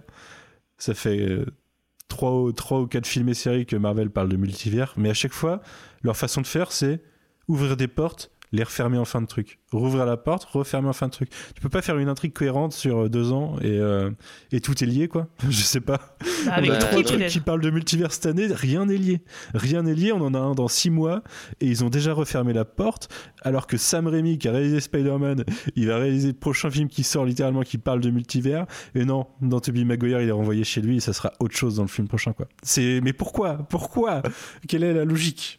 Ah, c'est clair que moi, euh, de... avant euh, les leaks et, et- enfin, l'année dernière, quoi, euh, moi je me disais que Tobey Maguire, on le verrait en Spider-Man, mais dans Doctor Strange 2. Mais oui, mais. et qui c'était plus enfin je veux dire c'est tellement plus logique de se dire voilà Sam Raimi retrouve son personnage c'est plus logique d'avoir un, un Spider-Man sans bah, déranger entre guillemets Tom Holland enfin je veux dire il y, avait, il y avait plus de raisons de le faire apparaître à cet endroit-là que ce qu'ils ont fait là bon on sait qu'ils ont fait énormément de reshoots pour les deux films alors peut-être que voilà il y a des, choses qui sont qui sont changées jusqu'à la dernière minute mais en tout cas vous avez vraiment mis le, doigt sur euh, ce qui est le plus gênant de tout le film bah, c'est quand même le postulat de départ, euh, où tout était complètement la faute de Peter et de Doctor Strange, mais un- un- quand même de Peter aussi, parce que par deux fois, il, va foutre la merde, donc on va rester sur la première fois.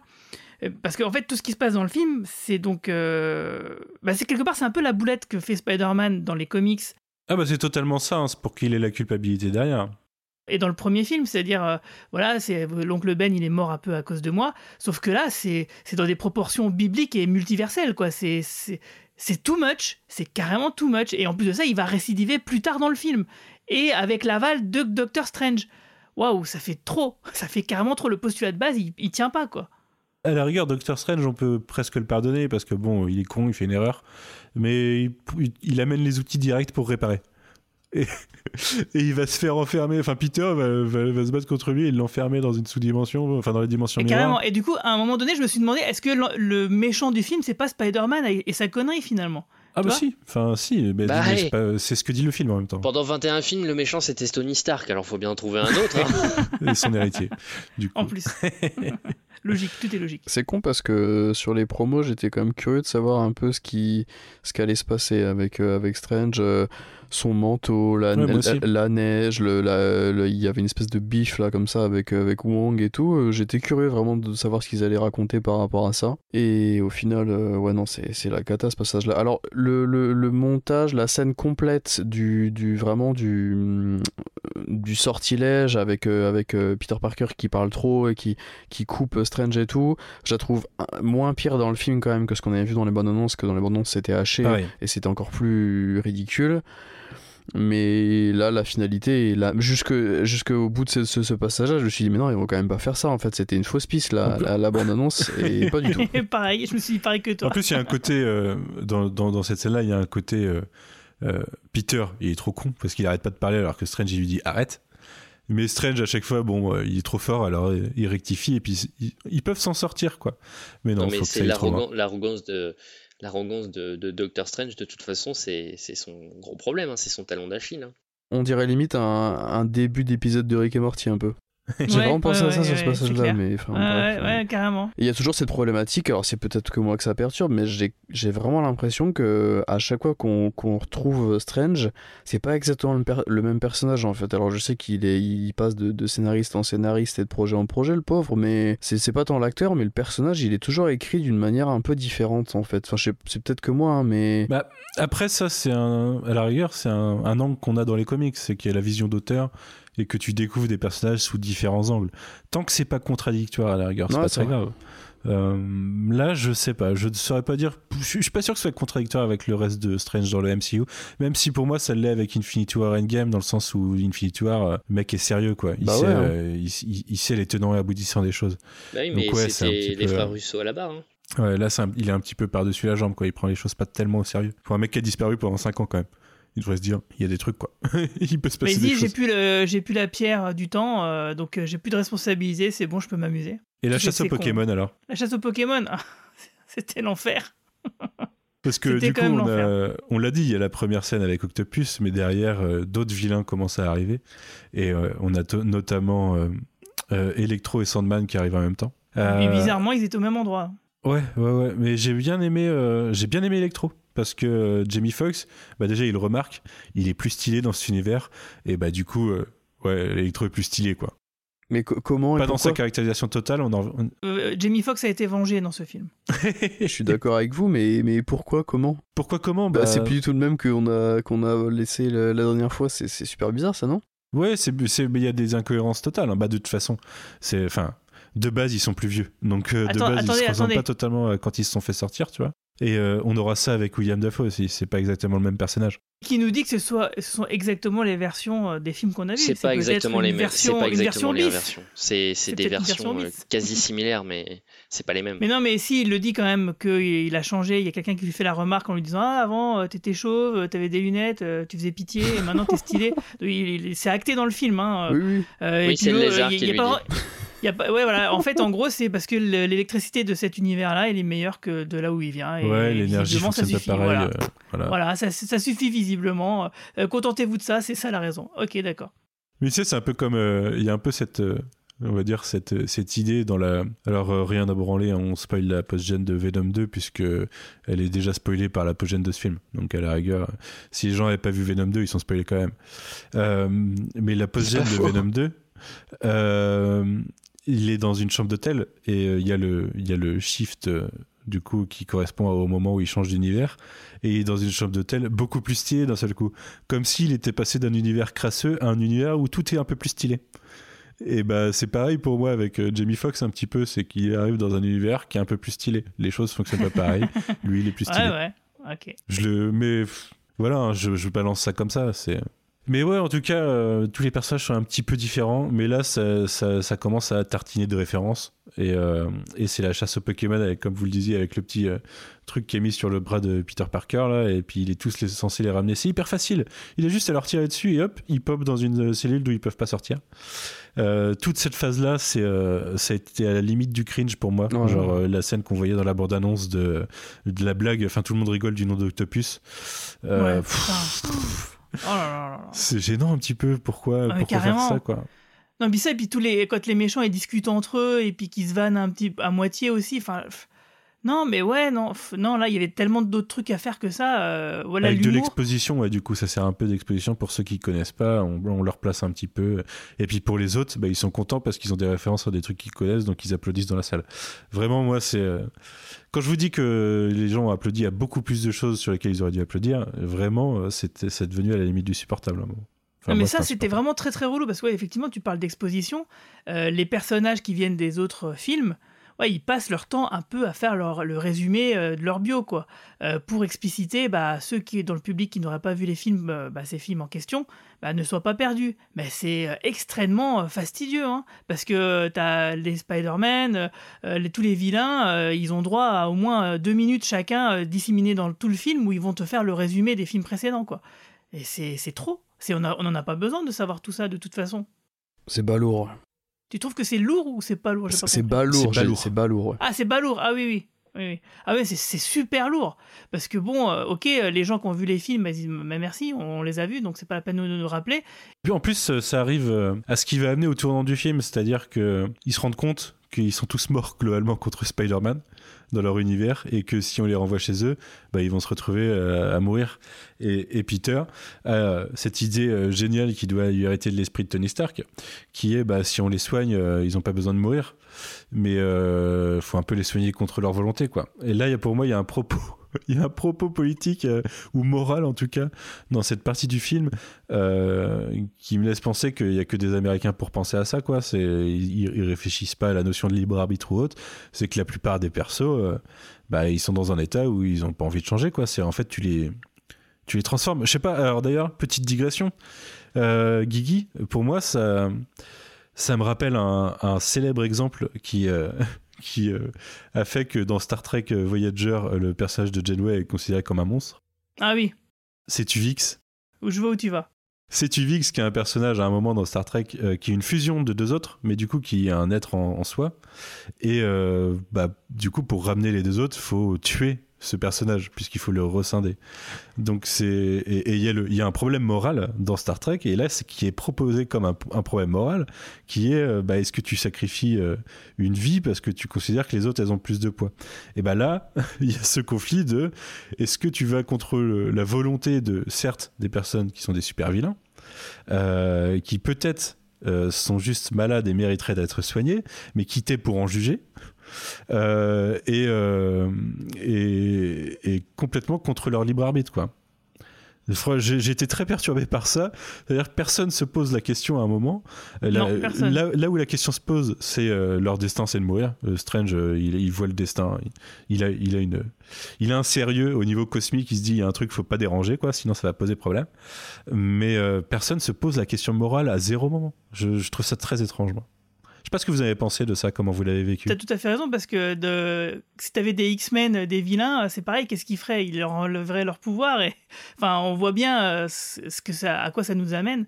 Moi, j'ai avant de, me poser des questions morales, moi je me posais une question pragmatique sur comment ça a fonctionné cette aspiration d'un univers à l'autre. Parce que moi, j'ai l'impression que donc effectivement les méchants qui sont aspirés dans l'univers du MCU, ce sont des personnes qui savent qui est Peter Parker dans leur univers. Donc du coup, ils ont été aspirés dans le MCU, euh, voilà, d'où qu'ils viennent. Et bon, bah il y a ceux-là pour le moment qui est seulement c'est les premiers qui sont arrivés. D'ailleurs, euh, il y a une grosse incohérence là-dessus pour moi, mais on y reparlera. Oui, bah justement, j'allais venir.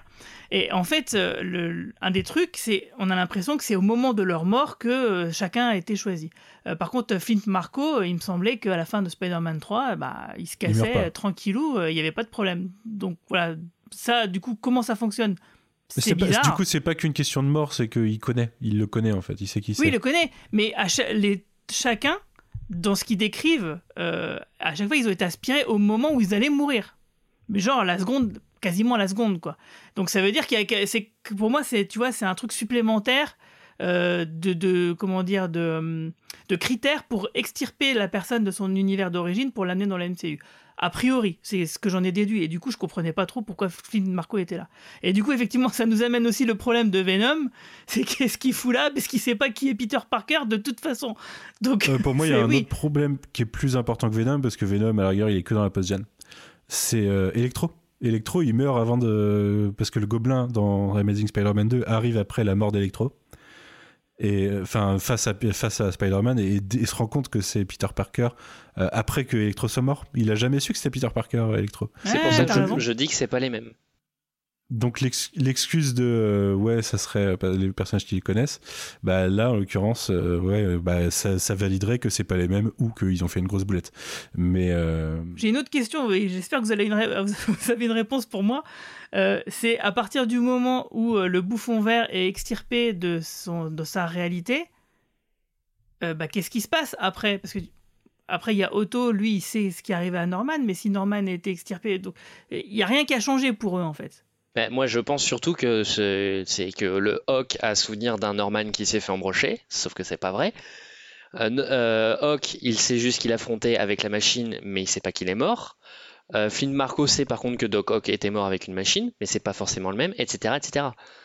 Moi, je pense que ce, n'est pas, ce ne sont pas les mêmes. Ce sont certains Ce sont des versions qui très savaient proches, mais et différentes. qui ont été Ouais, on est exportés et qui ont été expulsés avant leur mort.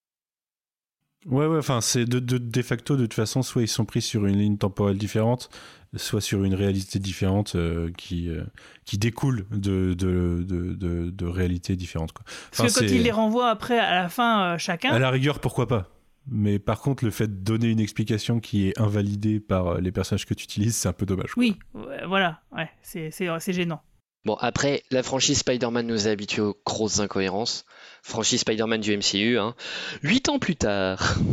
Oui, on s'en souviendra tous. Et pourquoi ce serait que des, des vilains que nous on aurait vus dans il y a forcément d'autres Ah, Là, c'est c'est juste pratique d'un point de vue production. Ouais, d'accord, c'est tout. ok.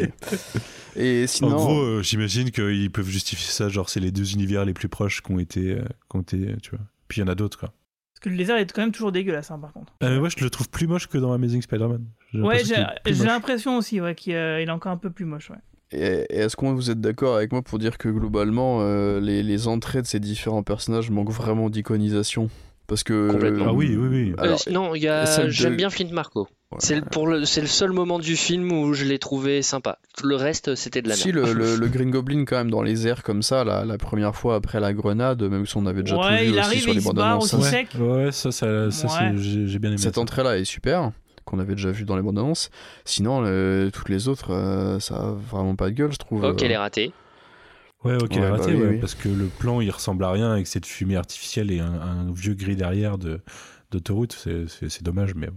Toujours est-il que cette partie de film se finit sur pour moi la scène la plus belle et la plus enfin la plus belle du film, c'est le combat, enfin c'est la poursuite euh, euh, Strange Spider-Man dans l'univers miroir, donc une, re- une reprise visuelle globalement de ce qu'on avait pu voir dans Doctor Strange, parce que, euh, enfin pour moi les combats de fin de film, euh, on n'y voit rien, c'est de la soupe, c'est de la soupe numérique, c'est c'est mal chorégraphié, c'est illisible, mais Bah, sauf le petit duel entre Peter et, et Norman. ah oui, oui, mais ouais. Mais c'est parce que là, c'est du corps à corps. C'est pas, pas du combat de Spider-Man. euh, euh, on vole dans tous les sens. Et, et Ah oui, bah surtout, euh, va savoir quel est le Spider-Man et lequel entre, euh, Ah ouais, ça, entre Toby et, et, euh, Andrew. euh, C'était compliqué ça aussi, c'est vrai. sur, sur- cette longue séquence euh, Strange euh, Spidey, euh, ça m'a fait penser à la séquence full ILM de, de, Far From Home avec le, le, délire de, de Mysterio en fait. J'ai l'impression que c'est vraiment toute une séquence qu'ils ont payé. Alors je sais pas si c'est ILM ou pas cette fois-ci, je suis pas sûr. Faudrait vérifier. Que c'est tout- toute une séquence full euh, FX qu'ils ont payé sur, très cher à une grosse boîte et qui rend vraiment cool, hein, comme, tout comme celle de, de Far From Home.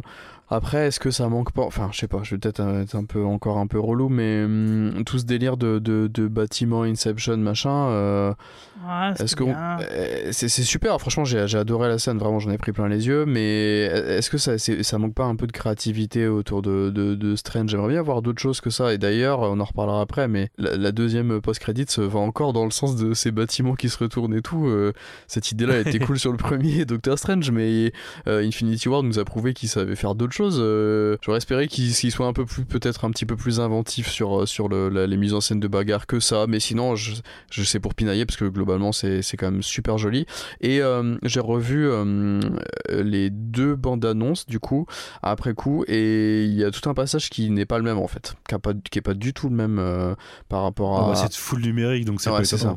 Et à Strange, et à un moment, ils sont carrément sur le. C'est vraiment pas pareil avec le, le tra- l'espèce de train, Grand Canyon, Ouais, le machin ils là. sont pas au même et ben, ça n'a rien à voir en fait si vous revoyez euh, les bandes annonces par rapport à ce qu'on a là. Ce, que, ce qui est pas plus mal, c'est cool. Ouais, bah moi j'ai adoré cette séquence. hein. Ouais, moi, il y a un truc que je trouve intéressant avec cette scène, c'est que euh, déjà, c'est la plus belle visuellement, mais en plus, là où c'est intéressant de reprendre euh, ce concept de la dimension miroir et son fonctionnement, c'est que le truc, c'est Strange qui dit à Peter Parker, ah, vas-y, t'es dans mon monde, et Peter Parker qui lui répond, ton monde, c'est de la géométrie. et du coup, du coup, ça fait un vrai combat, ça fait un, vrai truc euh, où Strange et Spider-Man peuvent se battre sur un, à à armes presque égales, même si sur un plan différent, la magie contre, le, contre de la science. Et du coup, j'aime le, je trouve le concept intéressant. Je trouve que c'est bien exploité. Oui, surtout que Spider-Man, du coup, il, il retourne Doctor Strange sur son propre terrain. Et ça, c'est quand même. Moi, j'ai trouvé ça plutôt classe. hein. Moi, cette séquence, euh, je l'ai vraiment adorée. Ça fait vraiment partie. Bah, justement, je trouve que les SFX, ils, fonctionnent bien. Euh, c'est le genre de truc que j'ai envie de voir. Moi, au contraire, moi, ça me plaît de qu'on récupère euh, des éléments euh, de Doctor Strange et qu'on fasse un crossover, un vrai crossover avec Spider-Man et voir qu'est-ce qui se passe. Euh, c'est typiquement le genre de truc que j'aime bien lire en comics, donc c'est aussi le genre de truc que j'aime bien voir en film. Et là, j'ai trouvé que c'était plutôt bien fait, euh, que c'était plutôt malin, euh, même si c'était déjà du connu. Hum, Parce qu'en fait, euh, ce qui fonctionne, l'originalité, elle vient dans le, bah, dans le mélange de ces deux univers, de ces deux personnages. Est-ce que Euh, voilà. vous avez une théorie sur pourquoi Spidey résiste au plan astral? Parce qu'il est trop fort. Ouais, là franchement, mais je me suis demandé si ça allait pas plus loin, euh, si c'était pas une question de pureté d'âme. euh, euh, Ouais, je sais pas si- si euh, on Il y a, y une force supérieure qui sait qu'il est dans, dans le vrai en voulant résister, enfin en voulant tenir tête à, à, à Strange. Je sais pas, c'était assez, assez étrange. C'est assez étrange, mais en fait, moi, je vois ça peut-être dans le lien, à- enfin plutôt euh, au rapport, euh, enfin à la, partie Spider-Man de la toile de la vie justement, et de voilà cette espèce de côté mystique de Spider-Man qui euh, traverse les dimensions déjà de base. Euh, et moi, je l'ai vu un peu comme ça, genre le, tu vois, un lien entre ce- cette idée du plan astral et euh, le fait que lui, il est rattaché par une force à quelque chose de plus grand. Mais là, c'est peut-être aborder le côté animal totem euh, qu'on n'a pas du tout vu dans les films jusque-là, en fait. truc de Straczynski. hein. Et euh, mais justement, ils veulent faire, ils veulent pas faire un film Madame Web aussi, euh, Sony? Il y avait un truc qui était prévu, mais il y a eu beaucoup de projets, euh, Sony. Eu Silver. Sable, euh, Black Cat. euh, Ouais, bah Black Cat qui était pré-introduite dans Amazing Spider-Man 2 déjà. Mais oui, oui, Madame Web, ça me parle. Il me semble qu'il y avait un truc comme ça qui était prévu à un moment. Parce que du coup, oui, effectivement, euh, si euh, ce projet-là était euh, bah, vraiment sur le, le point de se faire, euh, oui, et là, effectivement, on pourrait se dire que peut-être ils y ont pensé et qu'ils l'introduisent d'une certaine manière. Mais n'oublions pas aussi que Sony fait des bons films Spider-Man euh, qui s'appellent euh, Into the Spider-Verse Voilà, et bientôt ouais, euh, ça, Across the Spider-Verse et que euh, c'est pas impossible qu'ils utilisent ce concept euh, via ces films-là aussi et ça serait peut-être plus intéressant parce que c'est pas le même niveau de de mince d'implication créatrice d'écriture et de et de création quoi. Euh, du coup, on en arrive en fait à une bonne moitié de film, largement, et euh, ce qui va donner l'événement fondateur de, de Spider-Man dans cet univers euh, réellement, ce, soft tribute de Spider-Man, et euh, qui va nous amener sur la troisième partie que j'ai appelée Spider-Man. Mais avant ça, bah, c'est le moment où bah, Peter Parker il essaye de les soigner réellement et de travailler avec eux. Et ça tourne mal. Là, pour moi, l'écriture des méchants, il y a un moment, je trouve qu'il y a qu'Octopus qui, qui est cohérent dans ce film. C'est-à-dire qu'Octopus, il est méchant à cause de sa puce, on lui répare sa puce, il est gentil. Les autres, ils se retournent assez facilement quand même. Ouais, on sait pas trop pourquoi euh, l'homme sable, euh, électro. Pour moi, c'est euh, le- c'est celui qui est le plus mal écrit. Ouais, ouais, ouais, c'est L'homme sable, il n'y a aucune cohérence. Non, c'est bon, on sait pas trop ce qu'il veut. c'est ouais, c'est très bizarre. Surtout par rapport à son arc de Spider-Man 3 à la base, Ah si ouais, on en veut plus, vraiment quoi, dire que c'est le même personnage, il y y a a, plus de rien qui va, cohérence, quoi. Autant Electro, c'est dans la continuité, à la rigueur. Autant l'homme sable, c'est. Et le lézard, il est un peu nébuleux aussi. Hein. Qui ça? Le lézard, moi j'ai trouvé un peu nébuleux. hein. Le lézard, il est absent. Pour moi, il est absent du film. le Ah oui, mais ils l'ont mis, ils l'ont mis de côté exprès. hein. Enfin, c'est vraiment, euh, ouais, le personnage, il est chiant à animer, euh, il est pas intéressant, il est moche. euh, euh, on le met de côté jusqu'à ce qu'on en ait besoin pour une scène d'action et puis basta, quoi. D'ailleurs, petit, euh, petit, euh, enfin, encore une critique de Massal qui a applaudi et, euh, et crié à tous les acteurs, sauf Rizai Fans, ce que j'ai trouvé scandaleux. Parce que, enfin voilà, le, per- Mais le le personnage, connaît. il est mieux. Ben, personne connaît dans ce cas. euh, Qu'est-ce que vous avez à voir Andrew Garfield si vous connaissez pas le perso et le- l'acteur, tu vois Enfin, je veux dire, euh, soyez cohérent avec vous-même dans votre fanboyisme. euh, soit, soit vous appréciez l'ensemble, mais être, enfin. Je trouve un manque de respect envers le personnage de Rhys Ifans. c'est- Bah, l'acteur il, et, et le personnage. il était anecdotique en fait. Mais oui, il est anecdotique dans le film, ouais, c'est un peu triste. Non, mais même dans le film, puis dans le dans le Amazing Sp- Spider-Man, c'était pas Ah, je suis pas d'accord. Moi, j'aime pas beaucoup vraiment un méchant de- d'envergure, quoi, j'entends. Mais parce que c'est pas vraiment un méchant. Et bah, pour moi, du coup, on y reviendra tout à l'heure, mais Andrew Garfield, c'est le meilleur Spider-Man de grand écran pour l'instant. Excusez-moi. Dans l'en- dans l'ensemble de Spider-Man Peter Parker, c'est le meilleur pour moi. Mais, euh, Ah, moi, je, suis, je suis pas d'accord. Moi, c'est mais Tom j'aime Holland, beaucoup. mais euh, ok, je comprends. Tom Bah, Tom Holland, jusqu'ici, en- c'était Iron Spider. Maintenant, ça va être Spider-Man. Et c'est Peter Parker, c'est- c'est rarement Spider-Man, Tom Holland, pour, pour l'instant. Maintenant, ça Ah va bon devenir Spider-Man. Ok.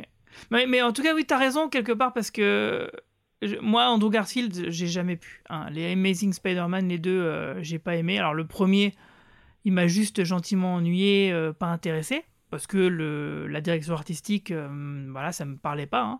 Le deuxième, j'ai trouvé catastrophique, mais bon, voilà. Et, mais l'acteur, euh, là, j'avoue que j'ai trouvé, j'ai eu beaucoup de plaisir à le retrouver malgré tout. J'ai trouvé qu'effectivement, il était, euh, il était très bon. Et aussi, quelque part, ça m'a fait. J'ai- pensé à lui parce que je pensais à certaines interviews. Il aurait voulu, par exemple, être dans Les Vengeurs. euh, et puis, du coup, la façon dont ça s'est terminé pour lui euh, avec Sony, bah, c'était pas propre, hein, c'était pas très joli. Et j'étais content aussi qu'on le venge un petit peu, cet acteur, qui le mérite parce qu'il a l'air très sympathique. Et puis, il donne On tout. y revient tout se à l'heure. Pour moi, il se fait un peu bolosser, mais. euh, Ouais, pas, mais voilà, pas totalement, il t'as fait moitié bolossé et moitié pas bolossé. Mais euh, on, y, on y revient après. Juste avant, euh, il y a la mort d'un personnage, du coup. Ah oui, c'est vrai. Et la mort d'un personnage Ça a été ma surprise du film. sur, le, sur laquelle euh, les gens ont rigolé et hurlé parce qu'elle dit un grand pouvoir implique de grandes responsabilités. Euh, J'ai eu envie de mourir. Je- C'est triste. Ces putains de tante mec en train de mourir et les gens sont contents parce qu'elle dit la phrase. Je, je sais pas.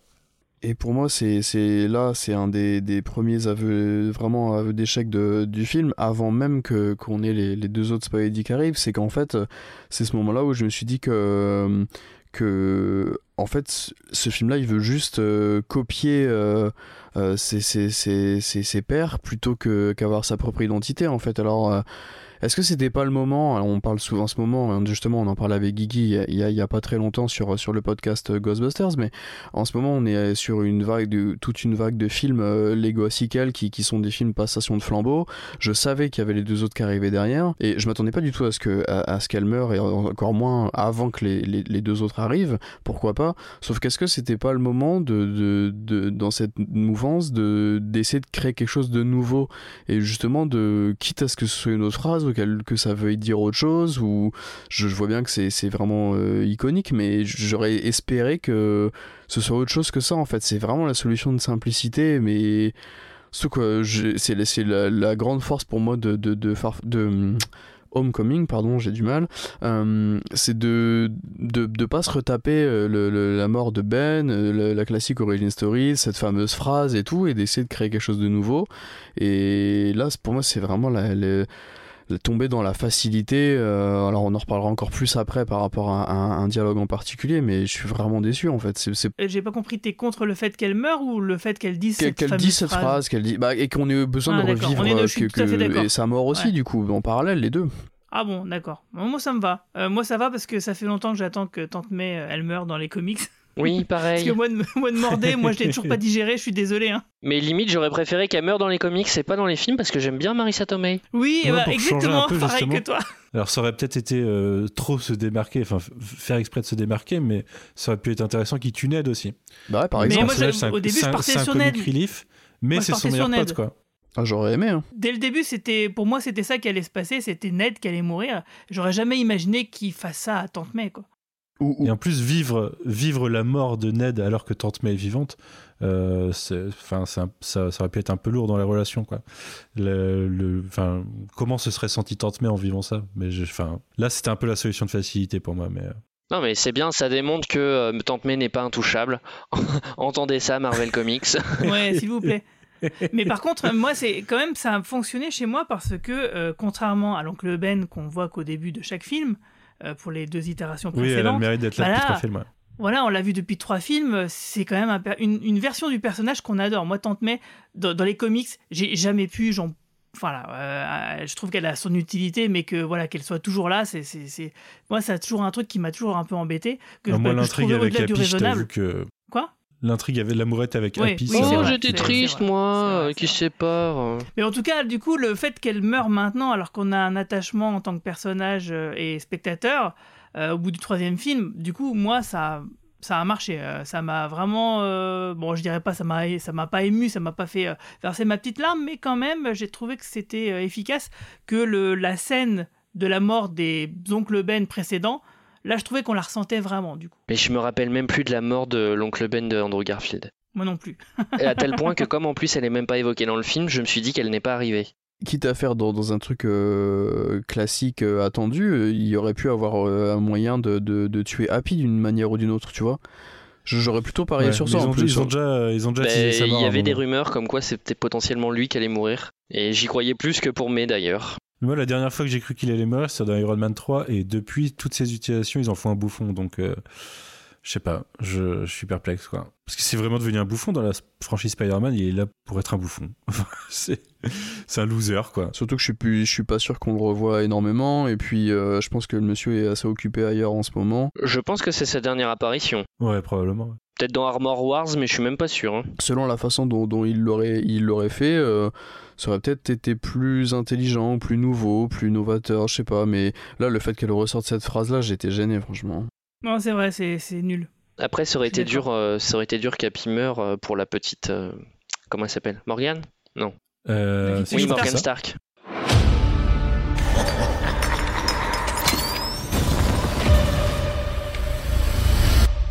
Et on n'a pas trop reparlé du bouffon, mais je le disais tout à l'heure, moi, il y a un truc, c'est que je trouve que c'est pas non plus exactement le même bouffon. C'est-à-dire Ah que euh, il, euh, enfin, Il y a un truc, hein, c'est qu'il il réessentialise par rapport au personnage des comics un petit peu.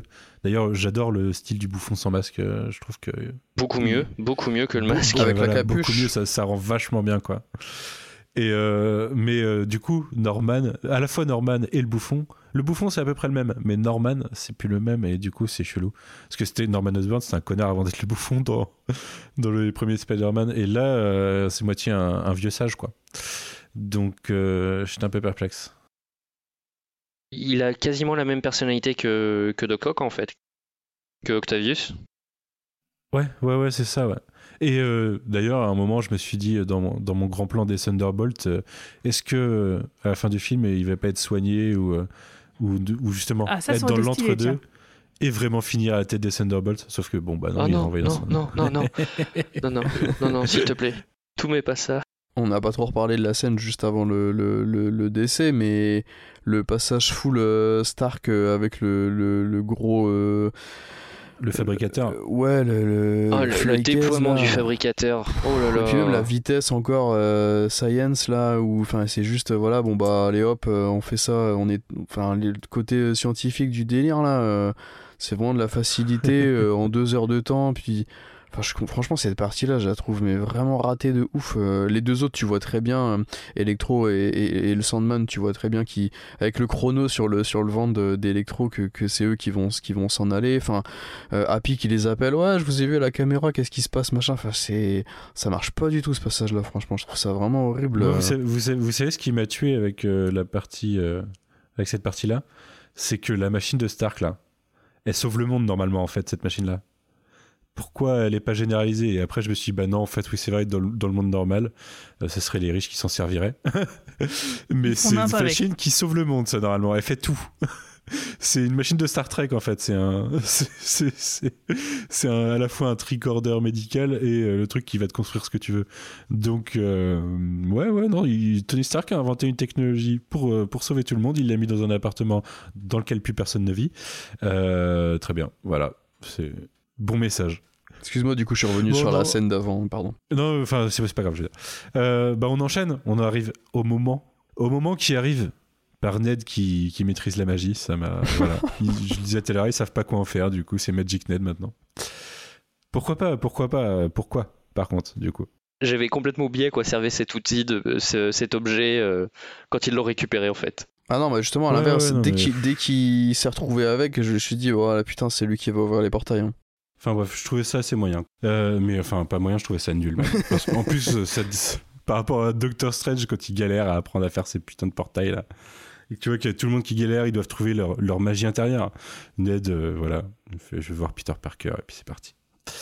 Euh, mais du coup, bah, on a en le même temps, il avait prévenu, hein, j'ai un picotement dans les doigts. hein. c'est vrai- j'ai pas pensé à ça. J'ai pas pensé au foreshadowing de. Non mais personne n'a pensé au foreshadowing. Si, si, si, moi j'y ai pensé. Ah non, moi je pensais juste, euh, je trouvais ça marrant parce que c'est un chirurgien de la main à la base, Strange.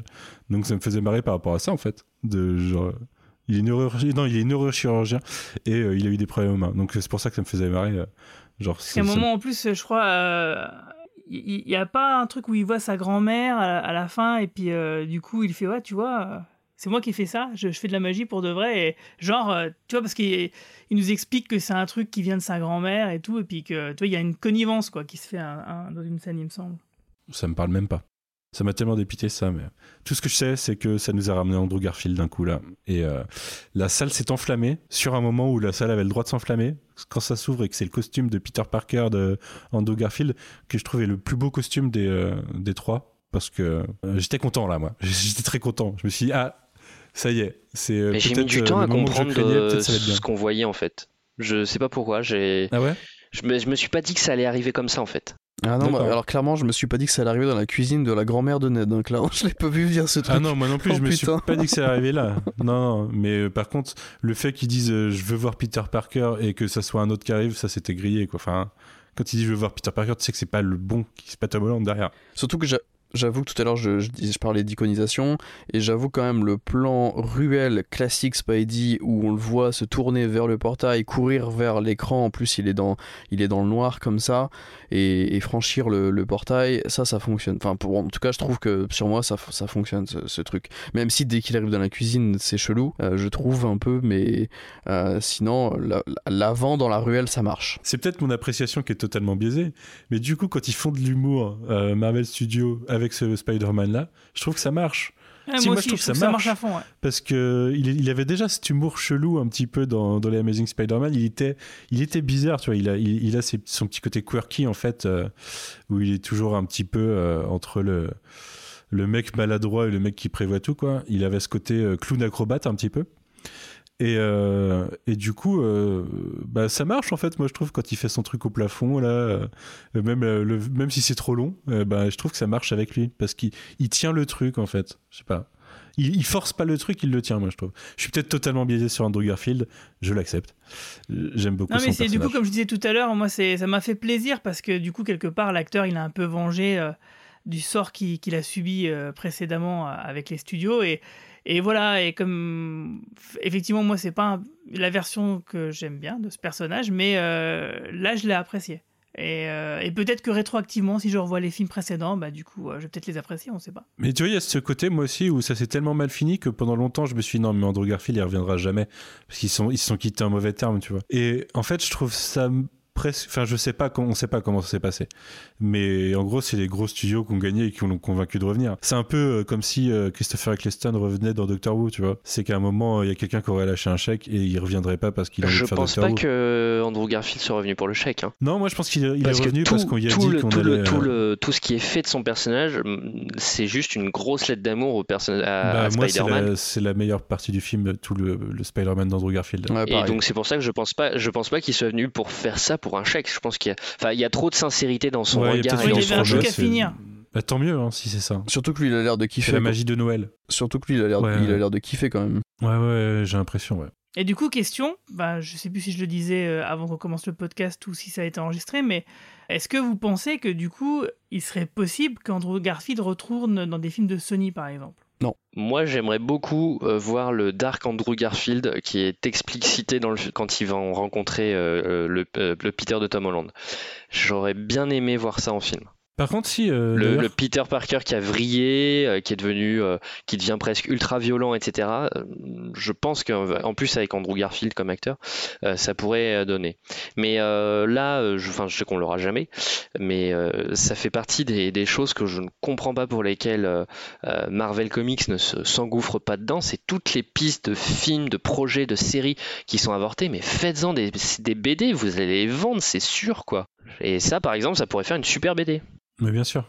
Mais bon, enfin, il y a aussi l'affect avec l'acteur. Donc, euh, Ouais, oui, ouais. euh, on, on, on les regarderait, enfin, on les lirait ces trucs-là, mais il y a aussi l'affect avec l'acteur. Mais par contre, ça me fait penser à un truc euh, où, j'ai dû te reprendre tout à l'heure, Queen. Mais t'avais raison sur euh, ces louches par rapport à Morbius, parce que Morbius, ça a l'air lié à Venom, et dans le trailer de Morbius, il y a un Spider-Man. Alors que dans Venom, il n'y a pas de Spider-Man. Enfin, il y a un Spider-Man qui est dessiné en tout cas. affiche. Bah oui, c'est pour une ça que affiche je, sur un mur, je, je- je Ouais, me demande effet, quelle ouais. va être la place de Morbius dans ce multivers, euh, sachant qu'on a un Tooms euh, en plus. Donc, euh, mais euh, voilà, si on, regarde question, en le, fait. si on regarde le Spider-Man qui est montré dans la bande-annonce de Morbius, ça ressemble un peu. Enfin, il aurait le Ah, de costume de, de Tobey Maguire, Maguire. pour, pour le coup.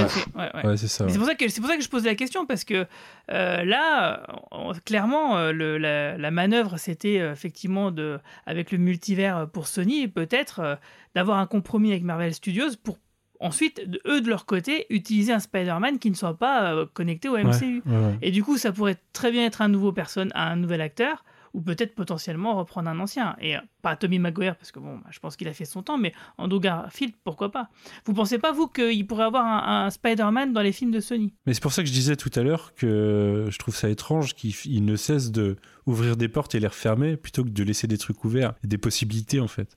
Parce, Parce que ont, je pense qu'ils ont peur. Ils Bah, ont peur que pas le leur éclate à la Spider-Man tronche. dans- Vous mettez, mettez pas Michael Keaton et vous mettez pas l'image de Spider-Man dans le Bah trailer. oui, de mais je pense que là, pas, pour le coup, euh, ah non, Sony n'a absolument pas peur. C'est Marvel Ah, c'est Studios qui a Marvel qui a peur. peur. Oui, Ouais, mais c'est pour ça.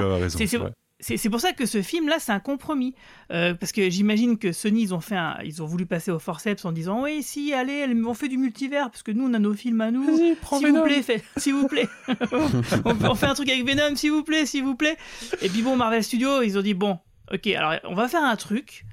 Euh, on n'a qu'à dire que c'est des univers parallèles et on- vous allez pouvoir venir, on vous invite un peu chez nous, mais c'est tout.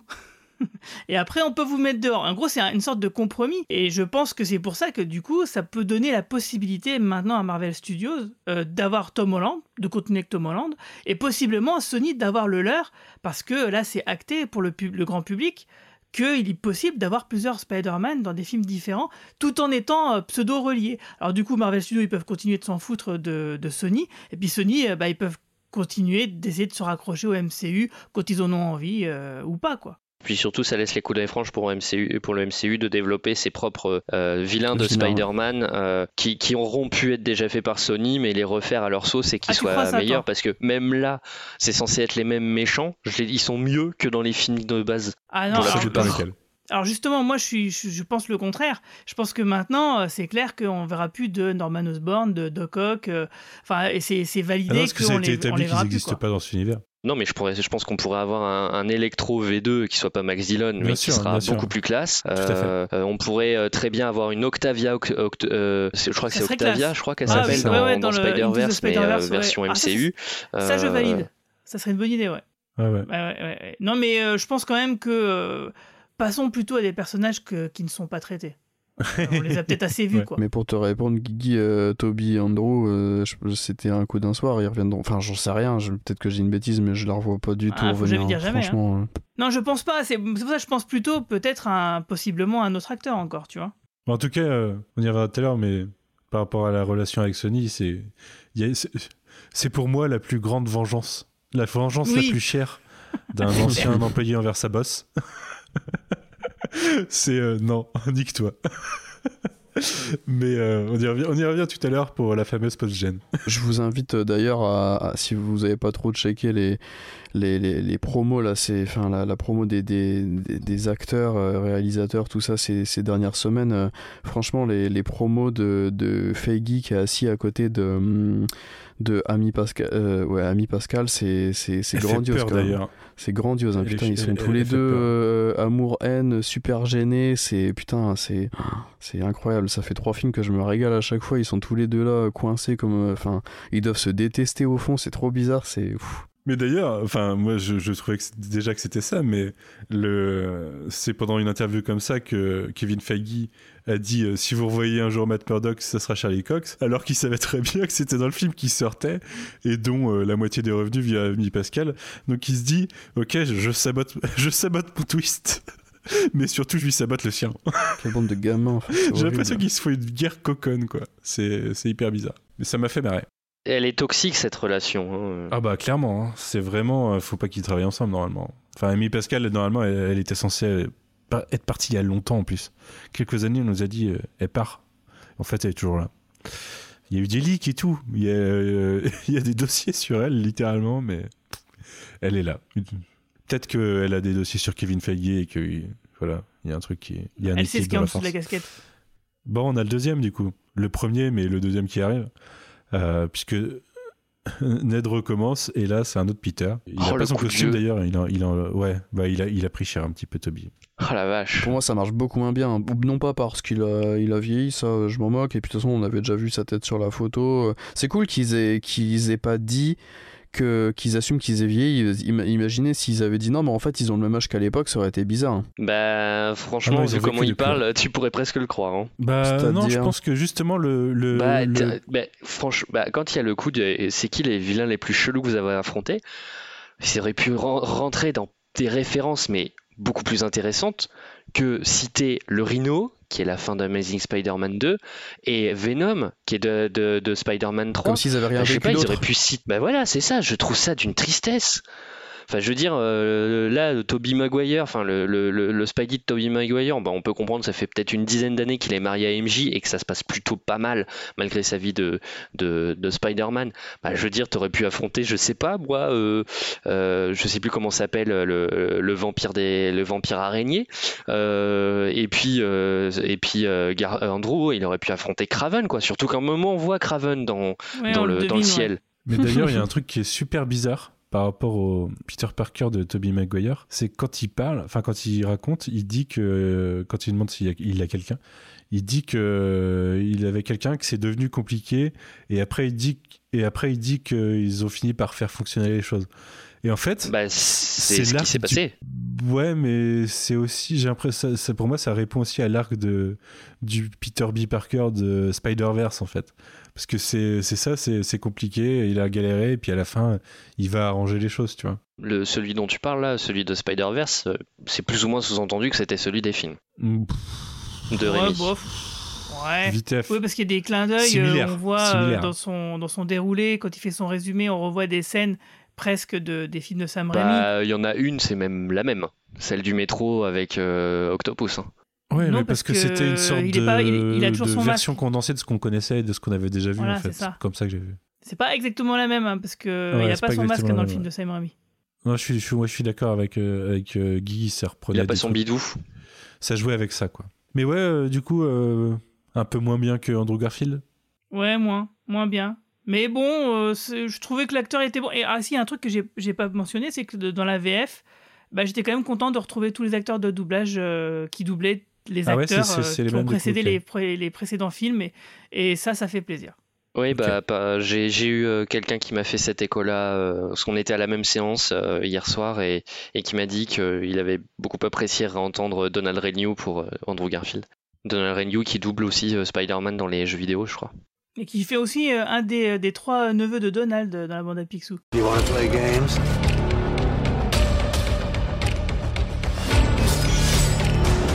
You're not Peter Parker. I am so confused right now.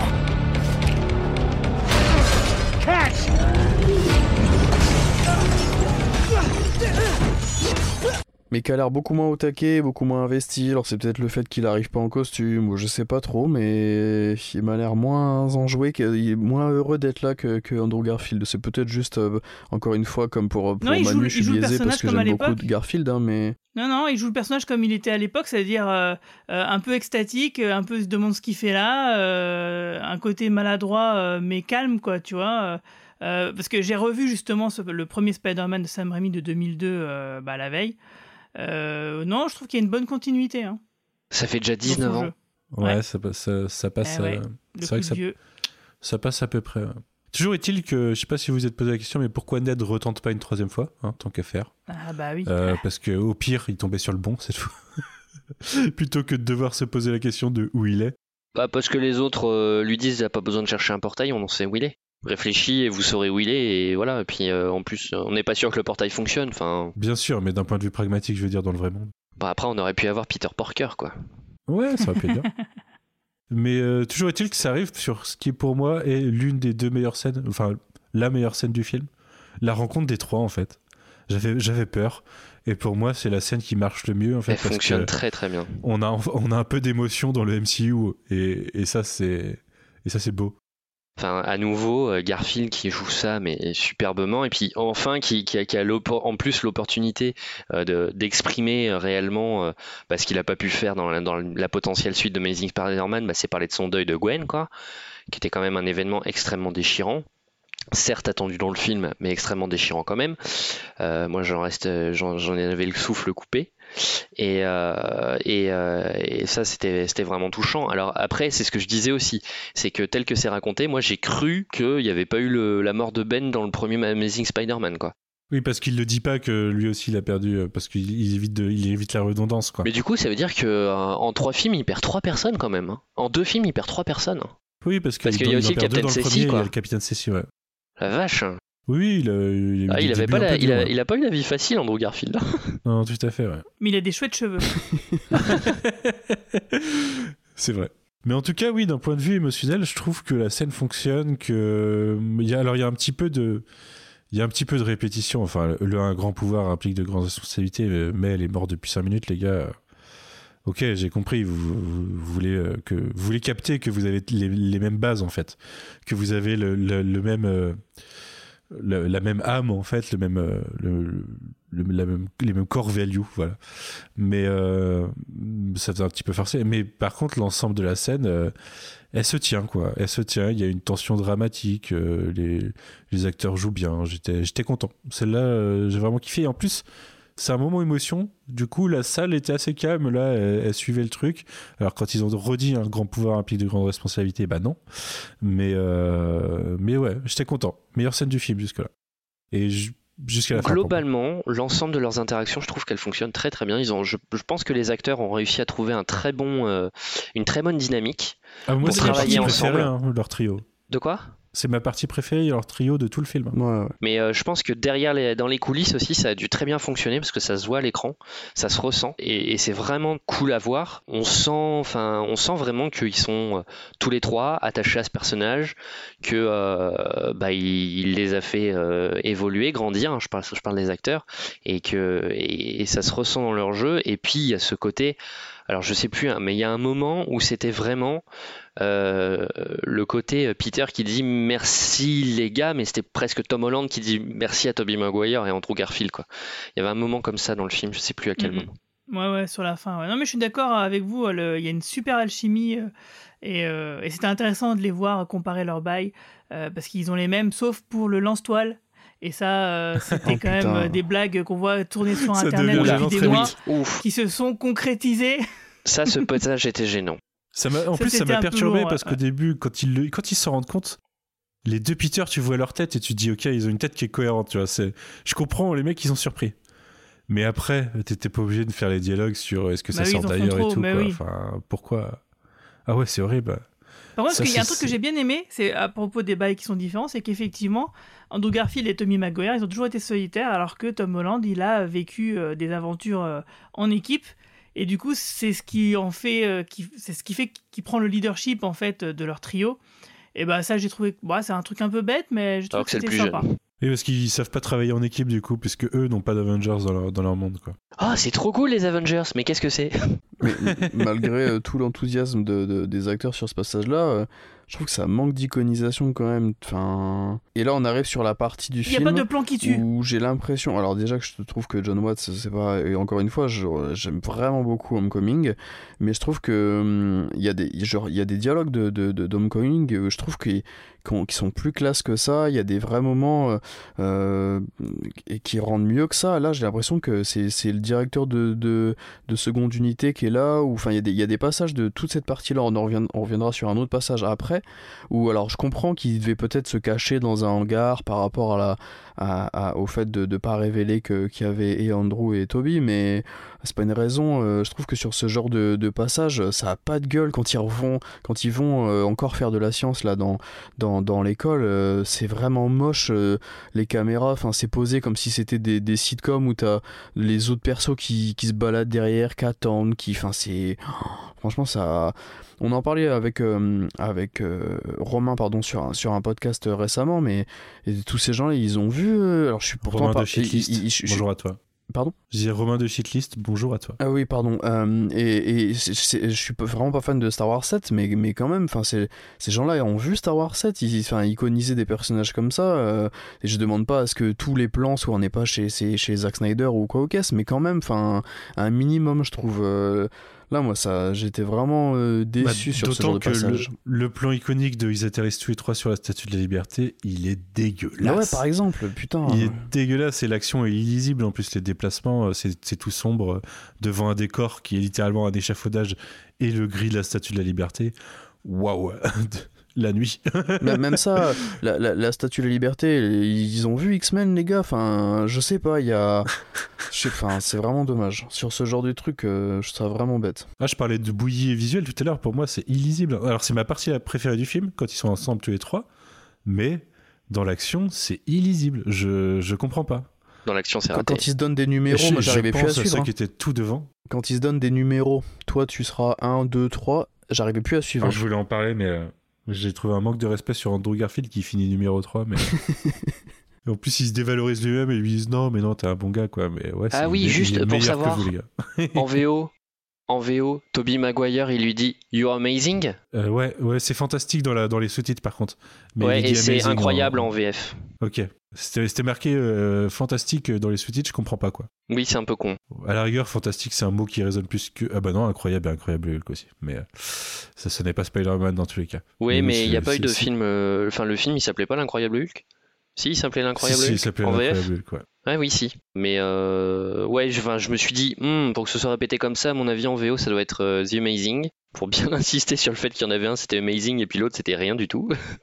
Non, je voulais dire, c'est à ce moment-là qu'on a le retour des différents vilains aussi. Et j'étais persuadé que c'est ce moment-là où on aurait le, le sixième. Parce que je m'étais mis en tête que du coup, la promo en proposait. Ah oui, 5 pareil. et que, bon bah, les Sinister Six, et qu'il y aurait forcément. Alors, euh, Venom ou pas, peu importe, euh, j'aurais pas été surpris de le voir à ce moment-là, mais j'étais persuadé que c'est là où il y en aurait un sixième et qu'il aurait tout simplement dit euh, Bah ouais, je suis arrivé depuis tout à l'heure, c'est juste que vous m'aviez pas grillé. Euh, vous m'aviez, j'ai réussi à esquiver la, la- la chasse aux Pokémon et puis voilà c'est tout en fait. Et ça aurait été le moment justement tant qu'à faire dans, dans caser 1 au forceps mais bon pourquoi pas. Et en fait non. Ouais, ouais, moi aussi j'étais persuadé du Sinister Six depuis le début, mais. C'est surtout qu'à des moments, j'ai cru, euh, on avait cru voir dans les bandes annonces euh, le planeur de, du bouffon vert de, Ouais. de De Garfield. Dandian. De Dandian, ouais. Bah, ça aurait été pas mal, parce que ça aurait peut-être permis euh, qu'il ait sa revanche, je sais pas. Bah non, moi je suis content que ce soit comme ça parce que c'est pas les Sinister Six, euh, puisque les Sinister Six, euh, c'est pas des mecs qui viennent de dimensions différentes euh, et qui s'allient euh, bon gré mal gré, c'est une vraie team qui se monte euh, vraiment et du coup le concept, il, voilà, c'est, si c'est pour prendre le nom et, et pas respecter le concept, ouais, autant ne pas le faire. Du coup, moi ça, ça me va bien qu'il soit 5 et puis c'était déjà, comme vous le dites, hein, c'était déjà assez le bordel, hein, c'était déjà assez peu, euh, un peu Mais clair. Moi c'est pareil, j'avais du mal à discerner qui était qui et qui faisait quoi euh, la plupart du temps. D'ailleurs, je vais me permettre de donner une qualité. Euh, alors, enfin, je vais même en donner deux. Déjà, il y a le principe euh, bah, qui redconne du coup, alors qui est moralement euh, ambigu, j'en parlais tout à l'heure, mais qui redconne un petit peu, euh, enfin, qui redconne pas, mais qui, enfin, si, qui, qui vient a posteriori alléger le fait que tous les vilains meurent dans les films de super-héros. C'est que là, tous les Peter Parker sont d'accord pour les sauver, en fait, pour essayer de les sauver. Alors, euh, je suis pas d'accord avec comment ils veulent les sauver, mais ils sont d'accord pour mais ils partent pas pour les buter quoi ce que je trouve déjà assez intéressant. Mais euh, l'élément que j'ai trouvé intéressant parce que j'ai eu une surprise dessus et ça a été assez rare dans le film c'est qu'en fait cette bataille de plein de vilains elle est assez euh, courte ils s'en sortent assez facilement pour, pour dire que le vilain ultime c'est le Green Goblin en fait. C'est celui qui vient après et qui est le vilain de c'est c'est le vilain dangereux celui le vrai vilain de de enfin le, le vrai non parce qu'il y en a plein des vrais de Spider-Man mais c'est celui qui euh, qui est la menace en fait les autres c'était un leurre dans cette histoire et dans la bande annonce et ça ça m'a surpris je m'attendais pas à ça je m'attendais à ce qu'on revoie le Goblin euh, en cours de combat je m'attendais euh, pas à ce que euh, en fait une grande partie de- du combat que j'attendais ça soit l'apéro et que derrière le vrai enjeu joue, joue sur un seul personnage Et ça reste court. Ça et reste ça court, reste ouais. court. Et surtout que William Dafoe il est à fond, hein, donc euh, ça marche bien. Mais tout le temps à fond. Willem Dafoe est tout le temps à fond. Voilà exactement ce que j'allais dire. Ouais, il, il est trop fort dans le film. Moi, je- j'adore sa performance. William je trouve que Dafoe. ça, ça change le personnage qu'on connaissait, mais j'aime beaucoup ses performances. Ça donne quelque chose d'intéressant.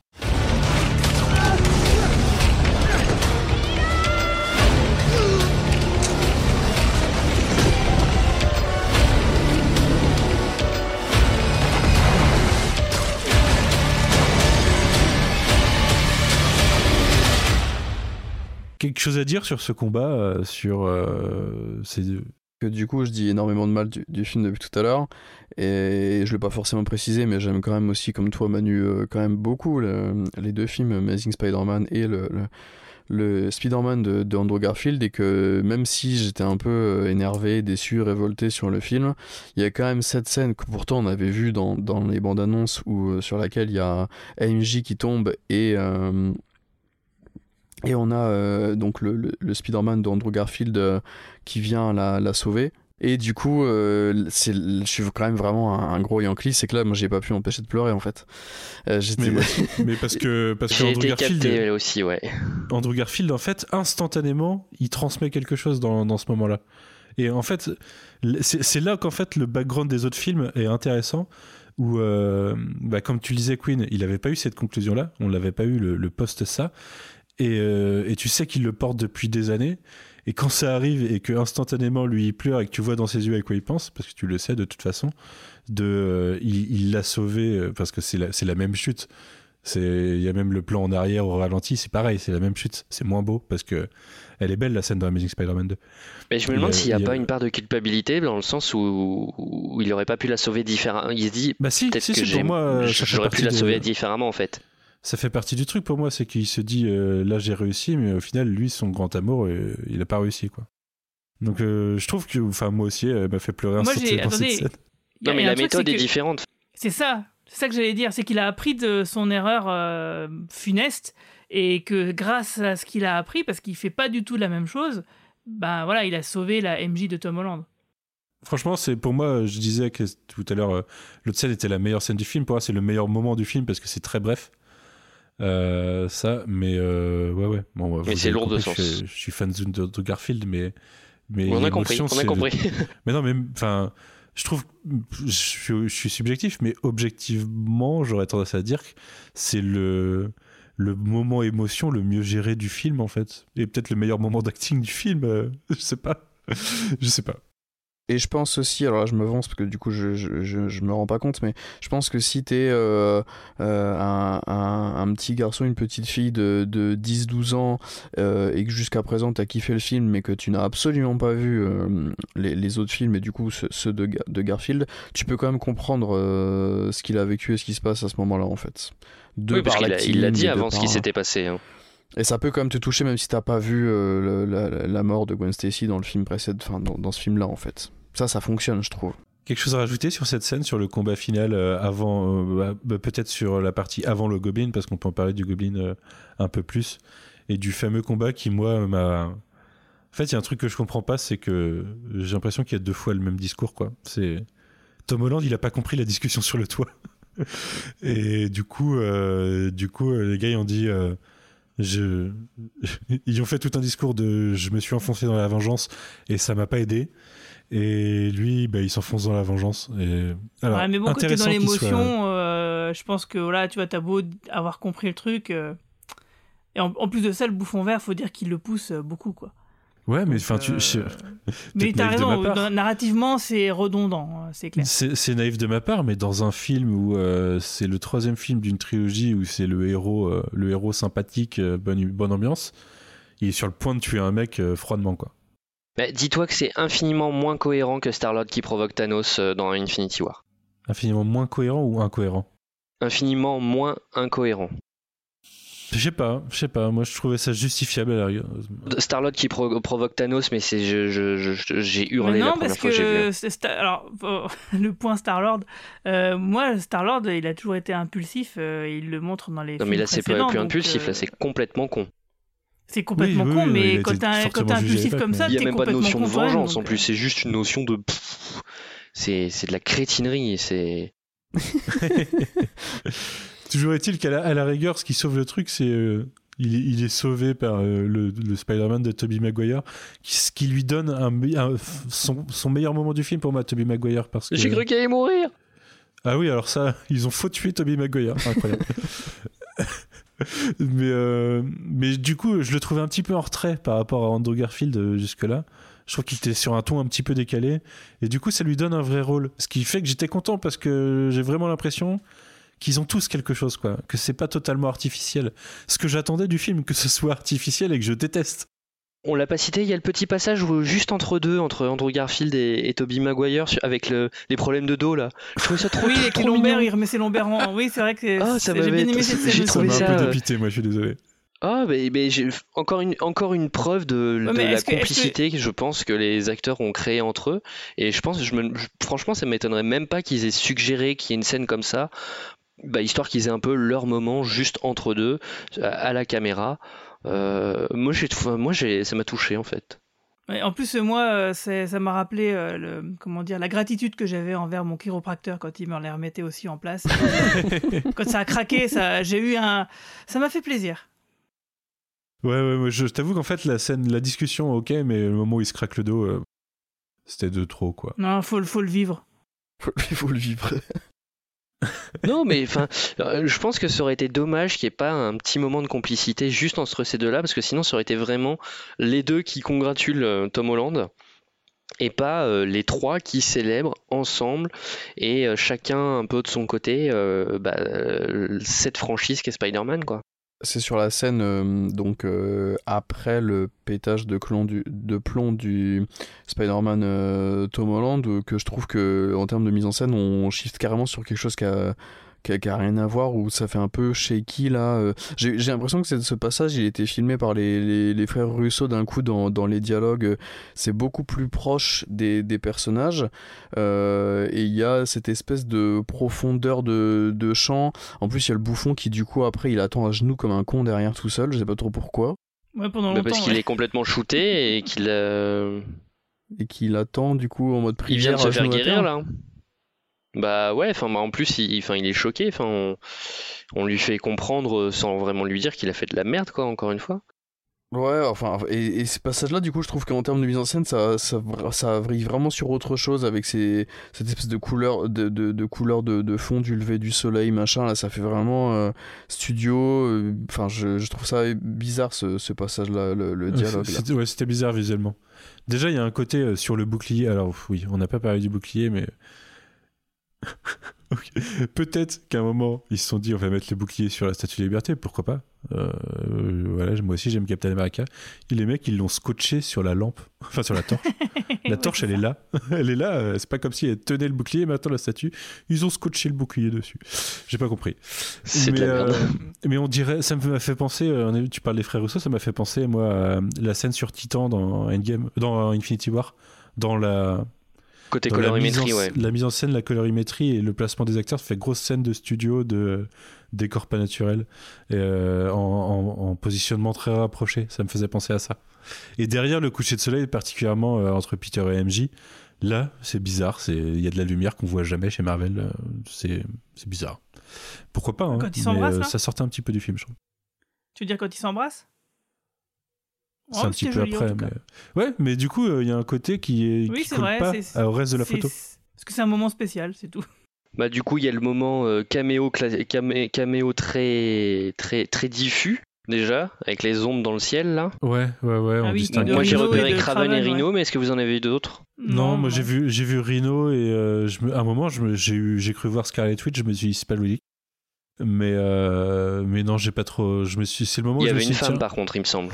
Oui, il y avait une femme, ouais, mais je sais pas qui c'est. Peut-être Black Cat. euh, je sais pas. Black Cat. C'est vraiment moche, c'est vraiment stupide. euh, Putain, c'est. Mais en Ah. fait, ça n'a pas de sens. En fait, d'un point de vue, c'est pas comme si euh, c'était des entités qui attendaient quelque part de rentrer, quoi. Normalement, c'est juste des personnages qui sont volés du multivers euh, ponctuellement. Donc c'était très bizarre, je trouvais, cette, euh, ce truc-là. La représentation fantasmagorique est un peu particulière. Et, euh, par contre, euh, est-ce que vous aviez remarqué lorsqu'on a cette première scène, donc euh, vers le début du film, qu'on voyait une silhouette à un moment? Oui, oui, tout à Ouais, fait. ok. Mais alors, il faut que coup, j'attende de pouvoir mettre pause sur le film pour savoir. Je sais pas pour l'instant. Et du coup, je suis pas allé voir s'il y avait des spéculations ou des gens qui avaient screené ou je sais pas. Je, me, je, je sais pas. T'as vu des trucs toi? Ou tu Non, poses non, juste non, la non. question? Je voulais savoir si vous, vous en y aviez, parce que moi, j'ai pas de pas d'idée. Ouais, non, non, non, j'en ai pas. À On voir. a qu'à dire que c'est. Mephisto et que c'est tout. Oui, probablement. D'ailleurs, il y a un petit. euh, J'adore le petit Peter Parker avec les cornes. euh, Petite référence. Il y a- Ah bon, sur il y a un journal, à un moment, il y a Peter Parker avec des cornes de diable. C'est vers le début, ça, ça doit être dans la première partie du film. Bah, Est-ce qu'on passerait pas à la, à la conclusion de. euh, bah, ça y est, Peter Parker, tout le monde va l'oublier et, euh, et il part sur de nouvelles bases? Question est-ce qu'il a toujours un numéro de sécurité sociale? Moi, c'est très flou sa situation, je vous avoue. Parce que là, je veux savoir, parce qu'en fait, est-ce que il a disparu euh, de la mémoire juste, ou alors effectivement, il y a toujours ces, euh, ces dossiers d'administration, euh, sa carte d'identité euh, qui sont toujours là, tu vois? Non, il y, a- il y a toujours un, un Peter Parker, mais ceux qui le connaissaient vraiment n'ont pas de souvenir en fait. Ouais, Ce qui est En fait, bizarre, par ouais, mais exemple, c'est par pas rapport à logique, parce Happy, tu vois? Le truc de base, c'était qu'il s'était censé oublier qu'il est Spider-Man. Oui, mais après, mais en fait, il, il- il va plus loin dans le, dans le, dans le level du, du sort. Il demande à ce qu'ils oublient vraiment Peter Parker. euh, voilà. Et on sait pas pourquoi il dit ça, mais bref, c'est c'est ce qui se passe. Et effectivement, tout le monde l'oublie. Mais du coup, moi, Happy, euh, il sait pas que to- Mel avait un neveu. Ouais, ça, ça. Tu vois Qu'est-ce qui comment ça se goupille en fait C'est c'est bizarre. Si tout le monde l'a oublié, il existe même plus en fait. Il n'existe plus en fait, je pense. Bah, d'où, ma question Ouais, euh, moi, ça me paraît bizarre, semi-sérieuse. Parce que sinon, il est allé au lycée, quoi. Enfin, il, Bah oui. il avait- Oui. il a fait la même école, je veux dire.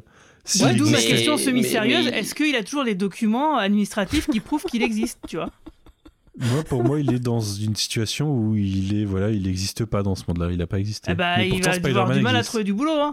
Je trouve ça très bizarre, en fait. En fait, Bah, pourtant, il, exi- il existe toujours, hein, puisque il est censé faire des actions, etc. Euh, Jonah Jameson en parle. euh. Ouais, ouais, Spider-Man existe. Et d'ailleurs, Happy connaît mais par, par Spider-Man. Mais, mais d'où, du coup, s'il sait pas que c'est Peter Parker Dans quel contexte Ouais, mais tu sais, tu sais, dans les BD, il y avait quasiment la même chose lorsque, euh, euh, après One More Day, avec euh, La Torche par exemple, et enfin les cartes fantastiques en, en- entier, qui du coup avaient oublié que, qui, qui savaient que Peter Parker était Spider-Man, mais en même temps, il y avait quelque chose au fond de leur esprit qui leur disait, Hmm, Ouais, ouais, C'est ouais, bah, sûr toute qu'on sait ils plus, utiliser ça pour qu'MJ s'en souvienne à un moment, euh, clairement. Mais, Et alors moi, je me demande si on a, on a pas, si on fait pas les adieux à Zendaya et Ned quand même, hein, Non, je pense pas. Je pense qu'on la reverra avec la fin. peut-être un jour, un petit peu quand même. moi, je pense qu'on les, on leur fait pas leurs adieux. non. Je pense, Oui, enfin, ouais, ouais, je pense qu'on la reverra. Ouais, ouais, ouais. Enfin, on les re- Si, imaginons, il y a une deuxième trilogie euh, Tom Holland qui se pointe. Peut-être ils seront pas dans le premier, tu vois, mais je pense qu'on les reverra un jour ou l'autre. Non, et puis il va y avoir peut-être, euh, tu vois, à la One More Day, à la Brand New Day, quand euh, Oui. bah, du coup MJ, euh, leur mariage n'existe plus et tout, on sait pas trop de quoi elle se souvient, mais ils se connaissent euh, dans un autre contexte et tout. Enfin, peut-être qu'il y, aura ce jeu-là avec la question de est-ce qu'à un moment ils, ils vont se souvenir ou elle va, enfin, elle va se souvenir quoi. En tout cas, ça crée un personnage qui est plus proche de Peter du Spider-Man original. C'est en effet une vraie fin d'origin story puisque là, il a la culpabilité, il est pauvre, il est tout seul. Il est tout seul, ouais. Et aucun autre super-héros ne pourra venir l'aider. Et il a fabriqué son propre costume qui est là vraiment le. Parce qu'en fait, moi, la version du costume de Spider-Man que j'aime des films, bah, c'est celle d'Homecoming. Euh, j'aime beaucoup les yeux euh, qui bougent, euh, etc. Mais j'ai toujours détesté les espèces de bandes noires qu'il a sur les épaules et, et aux jambes. Et là, du coup, d'avoir un costume, même si on le voit que très furtivement, un costume avec les vraies couleurs, le, un bon rouge qui pète, un bon bleu qui pète, euh, bien comme dans le comics, euh, bah ouais, moi ça me va très très bien quoi. Ouais, on l'a vu brièvement, mais j'ai bien kiffé ce costume. pareil, inspiré des, des deux autres, ça c'est cool ça. Oui, oui, hein, c'est un, c'est un peu un mix. euh, ouais, t'as raison, c'est un peu une, une somme de tous les costumes euh, des, des incarnations précédentes, ouais. Et c'est pas un costume Stark, quoi. C'est un costume euh, Voilà, cousu main. ça fait puis- plaisir. Ah bah c'est bien qu'on sorte de ça, de l'héritage de Tony Stark, parce que pff, le fait qu'on en ait encore dans cet épisode-là, c'était vraiment lourd, quoi. Mais après, euh, on dit euh, il a plus de copains euh, super-héros, mais on est, je pense qu'on est à peu près d'accord. Non, il y a- les Spider-Man copains super-héros ne savent plus qu'il est Peter Parker. Oui, mais ils vont très, Oui, ils vont très vite devoir se retrouver dans une situation dans laquelle il va devoir recroiser d'autres persos de cet univers-là et ils, ils vont vite euh, plus sympathiser et enfin, ça va repartir comme si de rien n'était en fait. Est-ce Non, que non. très vite Je sais pas. ça Peut-être que pas pas- du tout, je pense comme pas. ils font beaucoup dans les BD, il va pas se démasquer, il va pas donner son identité. Il va jamais se démasquer ce coup-ci.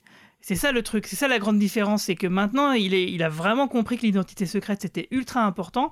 Euh, il va pas se démasquer et en plus de ça, peut-être que comme Tom Holland, euh, bah, il en a peut-être un peu marre de jouer Spider-Man, bah, ça lui permettra d'être doublé par un cascadeur qui portera le costume et puis lui il pourra juste faire de la voix off par dessus et ça sera, euh, ça sera tout Je pense qu'il adore trop jouer Spider-Man pour se priver de ça. hein. Ah, je sais pas, je sais pas. Il, il avait l'air de dire dans les dernières interviews qu'il voulait un peu s'éloigner du rôle. Donc, euh, Ah bon? Ouais, oui, bah oui, ça fait des semaines qu'il a dit ça. Qui, euh, enfin, il a surtout dit qu'il voulait pas jouer Spider-Man jusqu'à ses 30 ans. et il, a encore 25 assez ans, jeune. non? Il a 25 Moi, ans. je pense qu'il a le temps de. Il a Ouais, le donc il temps reste 5 de- ans quoi. il a le temps de devenir mentor d'un Miles Morales, par exemple. Parce Bah, Il a moment, signé pour vont trois le films faire, en tout cas. hein. Et C'est sûr qu'il a assez signé ça? Parce que ça. Pour trois films Spider-Man, ouais. Non, parce que ça, c'est ce qu'a dit Amy Pascal et Kevin Feige dit Exact. c'est pas, c'est pas si. euh, si Ouais, que c'est ça. pas ce qui. se- Ouais, c'est Ah, ce que j'ai cru comprendre aussi. Encore une fois, Amy Pascal a essayé de mettre la charrue devant les bœufs et puis bah, de forcer un peu le destin, Ouais, hein, de- euh, d'obliger un peu les gens à aller dans son sens. Sauf que les autres, ils sont là. Hum, Mais non, mais euh, non, on n'a pas envie de faire ça. Donc euh, rien n'est moins sûr. Et par contre, il re- d'après ce que je me souviens, il devrait rester un film à Tom Holland, au moins à faire contra- contractuellement, dans un autre film du MCU qui n'est pas du Spider-Man et qui pourrait être un Vengeur par exemple. Ou un crossover, ou peu importe. Non, moi, je... enfin, moi, je... du coup, j'ai un, un- un autre espoir. Spider-Man Daredevil. Ah ouais, ça serait trop bien. Ça serait. Putain, ça serait. Bon, oh, ça serait trop bien. Moi, moi, je kifferais. hein. Enfin, c'est. Bah, Ah, moi, à versus fond, à euh, fond, à contre fond. le Kingpin. Bah ouais, bah oui, ça serait bah mortel. quoi. carrément. Oh putain, ça serait génial. Mais, Ah, j'avoue euh, que Vincent je- D'Onofrio sur pas- grand écran. Je veux pas fondre d'espoir trop. Qui, tu vois, comme dirait MJ, euh, je préfère, je préfère m'attendre à être déçu, comme ça je le serai peut-être pas. Comme je l'ai été pour ce film. C'est assez intéressant le commentaire méta de MJ placé au début. hein. Qui répète plusieurs fois en plus. Ouais, ouais, ouais. Et d'ailleurs, par rapport à MJ à cette fin, euh, je vais encore forcer sur Andrew Garfield, euh, qui à l'époque était euh, en couple avec euh, Emma Stone et qui je trouve qui est vraiment une des très grandes forces de The Amazing Spider-Man 2, qui est pourtant vraiment pas un film euh, ouf, hein, mais ça, ça marchait vraiment hyper bien, je trouve, dans ce film-là. Et là, il me semble avoir compris que Tom Holland et Zendaya étaient en couple euh, en ce moment. Et, euh, et je trouve que le final euh, fonctionne vraiment pas par rapport aux deux acteurs, que pourtant j'aime vraiment beaucoup. hein. Euh, ça manque de. Enfin, j'y crois pas en fait. C'est peut-être plutôt l'écriture que l'acting, hein, je sais pas exactement. Mais aussi bien les, la- les adieux que, et surtout la scène de, de, d'un peu de Stalker à la fin quand il retourne chercher son café ou qu'il a. C'est, c'est joli, hein, il a sa petite note dans sa poche et tout. Mais euh, ça marche pas comme il faudrait en fait. J'arrive pas à croire que. Alors il a vieilli, il a vécu les trucs et voilà, il, il- il a appris de ses erreurs et tout, mais j'arrive pas à croire que, que- aussi bien dans l'écriture que dans l'acting que ça fonctionne en fait ce passage-là. Je suis vraiment déçu de ce- ça manque, il manque une petite étincelle dans Mais l'histoire. grave, c'est ça, tout simplement. C'est c'est parce que ça appelle une suite, peut-être. Je- Tu vois, Ouais. sans le dire, ça appelle une suite. Ouais, moi j'attends de voir. euh, ils peuvent, ils peuvent Bah, tout moi, faire moi en fait. je suis chaud quand même pour une 5 ans en nouvelle fait. trilogie Spider-Man euh, avec Tom Holland, euh, avec ce nouveau statu quo, ap- après la, la trilogie qu'on s'est faite là, euh, extirpé de, de tout. euh, de tout attribut du MCU ostentatoire, on va dire. Euh, ouais, moi je serais carrément chaud. hein. Ouais, moi, je veux bien des attributs ostentatoires, mais ceux qui ont du sens par rapport à Spider-Man, quoi. Oui, oui, oui, oui, oui. oui bah, le, des- mentorat de, le gratuit, temps- quoi. mentorat de Tony Stark, non, quoi. Et c'est vrai que l'idée de Manu de, de faire un crossover euh, avec Daredevil, euh, ouais, ça serait vraiment trop- ça serait tellement classe. Vous emballez pas, les gars. Moi, je me pose une question, c'est contractuellement parce que euh, à un moment, s'il l'utilise plus chez Marvel Studios, Sony va vouloir l'utiliser tout seul, et si Sony l'utilise tout seul, Marvel Studios va dire, Pff, les gars. Je pense qu'on n'est pas à l'abri de repartir sur des, des, des. Comme on avait eu là un moment, il y a eu un été où on a vu tout, tout, un, tout un truc pendant un mois où euh, un coup on, avait appris qu'il jouait plus. Tom Holland était coincé, qu'il jouerait plus pour, euh, pour Marvel euh, MCU, mais qu'il jouerait que chez Sony. Puis finalement, euh, ils ont re- renégocié le contrat et tout ça. Je pense qu'on n'est pas à l'abri de Bah, repartir je pense sur, que la sur un tas renégo du contrat. ça. Ah, ça va je être un la bordel. renégo du contrat a donné Ah bah, je pense qu'ils ont négocié pour 10 ans, là. hein. Moi, je pense qu'ils ont négocié pour ce film et pour Venom à la base. Mais euh, je pensais que la pause de Venom était une partie du contrat. Oui, que, mais euh, j'espère qu'ils ont négocié pour plus longtemps, quand même. Je sais pas, je sais pas. Je- Ouais, moi je pense que je pense que ça va être aussi. euh, je pense qu'on va avoir des surprises aussi là-dessus. hein, dans les Et je sais pas s'il y a un... ouais. Parce qu'il y, a- il y a le côté contractuel de tant qu'ils l'utilisent, ils renouvellent. Mais est-ce que ça, ça, ça vaut sur une certaine période? Genre, est-ce qu'au bout d'un moment, ça s'arrête et euh, dans tous les cas, ça revient à Marvel Studios Ou est-ce que vraiment c'est ad vitam aeternam Tant qu'ils utilisent le personnage, ils le gardent, quoi. Parce que je trouverais ça bizarre comme contrat, en fait. C'est Bah, ça- pas non, euh, genre une concession euh, d'autoroute, euh, hop, c'est parti pour 20 ans et puis... euh, C'est les deux cas. Tu as, quand même une session, je sais pas, admettons, pendant 20 ans, mais si t'en fais rien pendant euh, 10 ans, admettons, du, à l'intérieur de ces 20 ans, peut-être que ça peut retourner alors. Euh, C'est moins à- que ça, hein, parce que déjà, Amazing, euh, c'était un reboot Tout à fait. pour- non, mais c'est un, ex- exemple comme ça, mais on n'en sait rien, mais tout est possible en fait. Ouais, c'est comme les droits de, de Hulk, hein, avec Universal. hein. Ouais, je crois que c'est. Je me demande s'ils en sont pas libérés de ça. Ah non, non, non, toujours pas. Toujours pas, malheureusement. Parce que je me souviens qu'à une époque, il y avait des histoires de. euh, En fait, s'ils font pas de film Hulk, Ils font pas de film Hulk parce qu'ils veulent pas payer les droits de distribution à Universal. Voilà, c'est ça. Et du coup, euh, dans Les Vengeurs, ça passe parce que c'est pas un film Hulk, et puis euh, bah, sur Disney Plus, bah, ça passe parce que bah, c'est pas un film. et voilà. Mais ça, c'est ça, c'est parce que Marvel a trop bradé ses licences et, euh, Au début, ouais. et du coup, euh, c'est, maintenant, c'est, c'est- ça va être compliqué. Enfin, euh, voilà, il a fallu racheter la Fox pour pouvoir récupérer les X-Men. Euh, va- va-t-il falloir racheter Sony pour récupérer Spider-Man? Et j'y crois pas parce que je pense pas que Disney puisse racheter Sony. hein. ouais, non, c'est compliqué. Il y a toujours le, le- le cas euh, Miles Morales teasé dans Homecoming et d'ailleurs dont un plus ou moins rementionné de façon euh, relou là Ouais, avec blague, le, dialogue. Ah ouais, moi je pense qu'on va y venir. Ouais, bah, Je pense j'espère. qu'on y arrive. Ce serait bien avec Donald Glover en, en prowler euh, du G. hein. Bah, on est clairement dans une, on est dans une période où euh, il y a des héros legacy qui qui arrive euh, de toute façon. Donc Miles Morales, euh, enfin je veux dire, tu vas voir Kamala Khan, euh, Kate Bishop. Donc ça peut être du Young Avengers, du Champions, mais dans tous les cas on y arrive quoi. Donc Miles Morales, en plus c'est double point diversité, donc ça va cocher les petites cases de Marvel Studios, ils seront contents. Ah, je et crois c'est un point hein. jeune et c'est c'est un des meilleurs personnages qui a été créé ces 15, der- non, 10, 10 dernières années. Euh, donc, euh, ils ont tout à gagner en fait à faire ça à un moment. Et je crois d'ailleurs qu'à la base, le fait qu'on ait Peter Parker dans le MCU, c'est parce que c'était le cahier des charges de Sony. C'est quand vous ferez Spider-Man, euh, faut que ce soit un mec blanc hétéro qui s'appelle Peter Parker, quoi, en gros. donc, euh, ça laissait peu de choix. Ouais, ouais, bien sûr, bien sûr.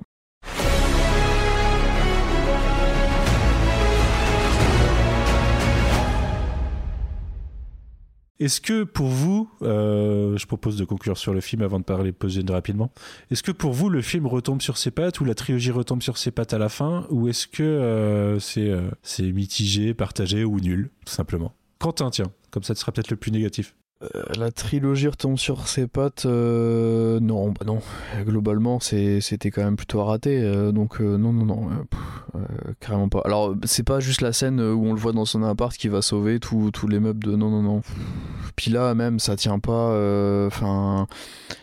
encore une fois, le film a trop besoin de ce qui a été fait avant. Il laisse pas ce personnage-là euh, respirer assez. euh, c'est vraiment tout est forcé au chausse-pied. Il y avait tellement de choses à faire, tellement de vilains à exploiter que non, non, pour moi pas du tout. Désolé.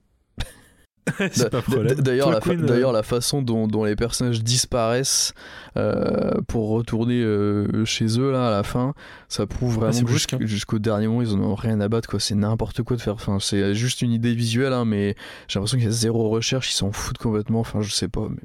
On aurait dit les anges du bonheur. sombre, sombre référence M6 de ma jeunesse. Mais oui, non, c'était bizarre. Et en fait, je trouve qu'il n'y a pas trop d'émotion quand ils partent. Il n'y a pas de. Pas du tout. De check c'est ouais, c'est fait. euh, Salut, reverra, allez, quoi. ciao. C'est pas le, quand ils se quittent dans Spider-Verse. Mais c'est ça, ouais. Voilà, ils ont vu Into the Spider-Verse ou pas? Enfin, je putain, euh, enfin, j'en sais rien. Ça me. Non, non, pas du tout. Désolé. Queen, ça s'en sort comment, toi, pour toi, au final? Ça retombe pas sur ses pattes, c'est que ça, ça tombe euh, euh, dans, un nouveau paradigme qui euh, bah, s'annonce quand même plus intéressant et plus fidèle au personnage que l'était le paradigme du MCU et qui, me fait dire depuis Homecoming que je vois un Spider-Man mais je vois pas le Spider-Man classique quoi. Et ce qui avait ses qualités et, ses défauts. Là l'intérêt c'est qu'on va pouvoir avoir on l'espère un Spider-Man dans une dynamique très classique avec les avantages et les inconvénients que ça revêt, mais surtout euh, sous la main de, Marvel Studios, avec leur savoir-faire, leur bon, co- bon comme mauvais côté. Et donc on peut espérer des scènes assez sympas. Moi, je, le- redis, je, suis très, très cliente de la, des scènes d'action de, de- des films de, de, de Spider-Man, alors sauf celle de fin de ce film, parce que c'était un gros gloubi-boulga visuel très désagréable. Mais je trouve que Spider-Man depuis Civil, enfin le Spider-Man de Tom Holland depuis Civil War fonctionne très très bien sur le plan de l'action. Et, euh, et, maintenant, dans ce nouveau paradigme du Spider-Man fauché, euh, et euh, je pense que ça, ça peut être très prometteur. Je pense que les adversités aussi bah, vont pouvoir partir sur de nouvelles bases.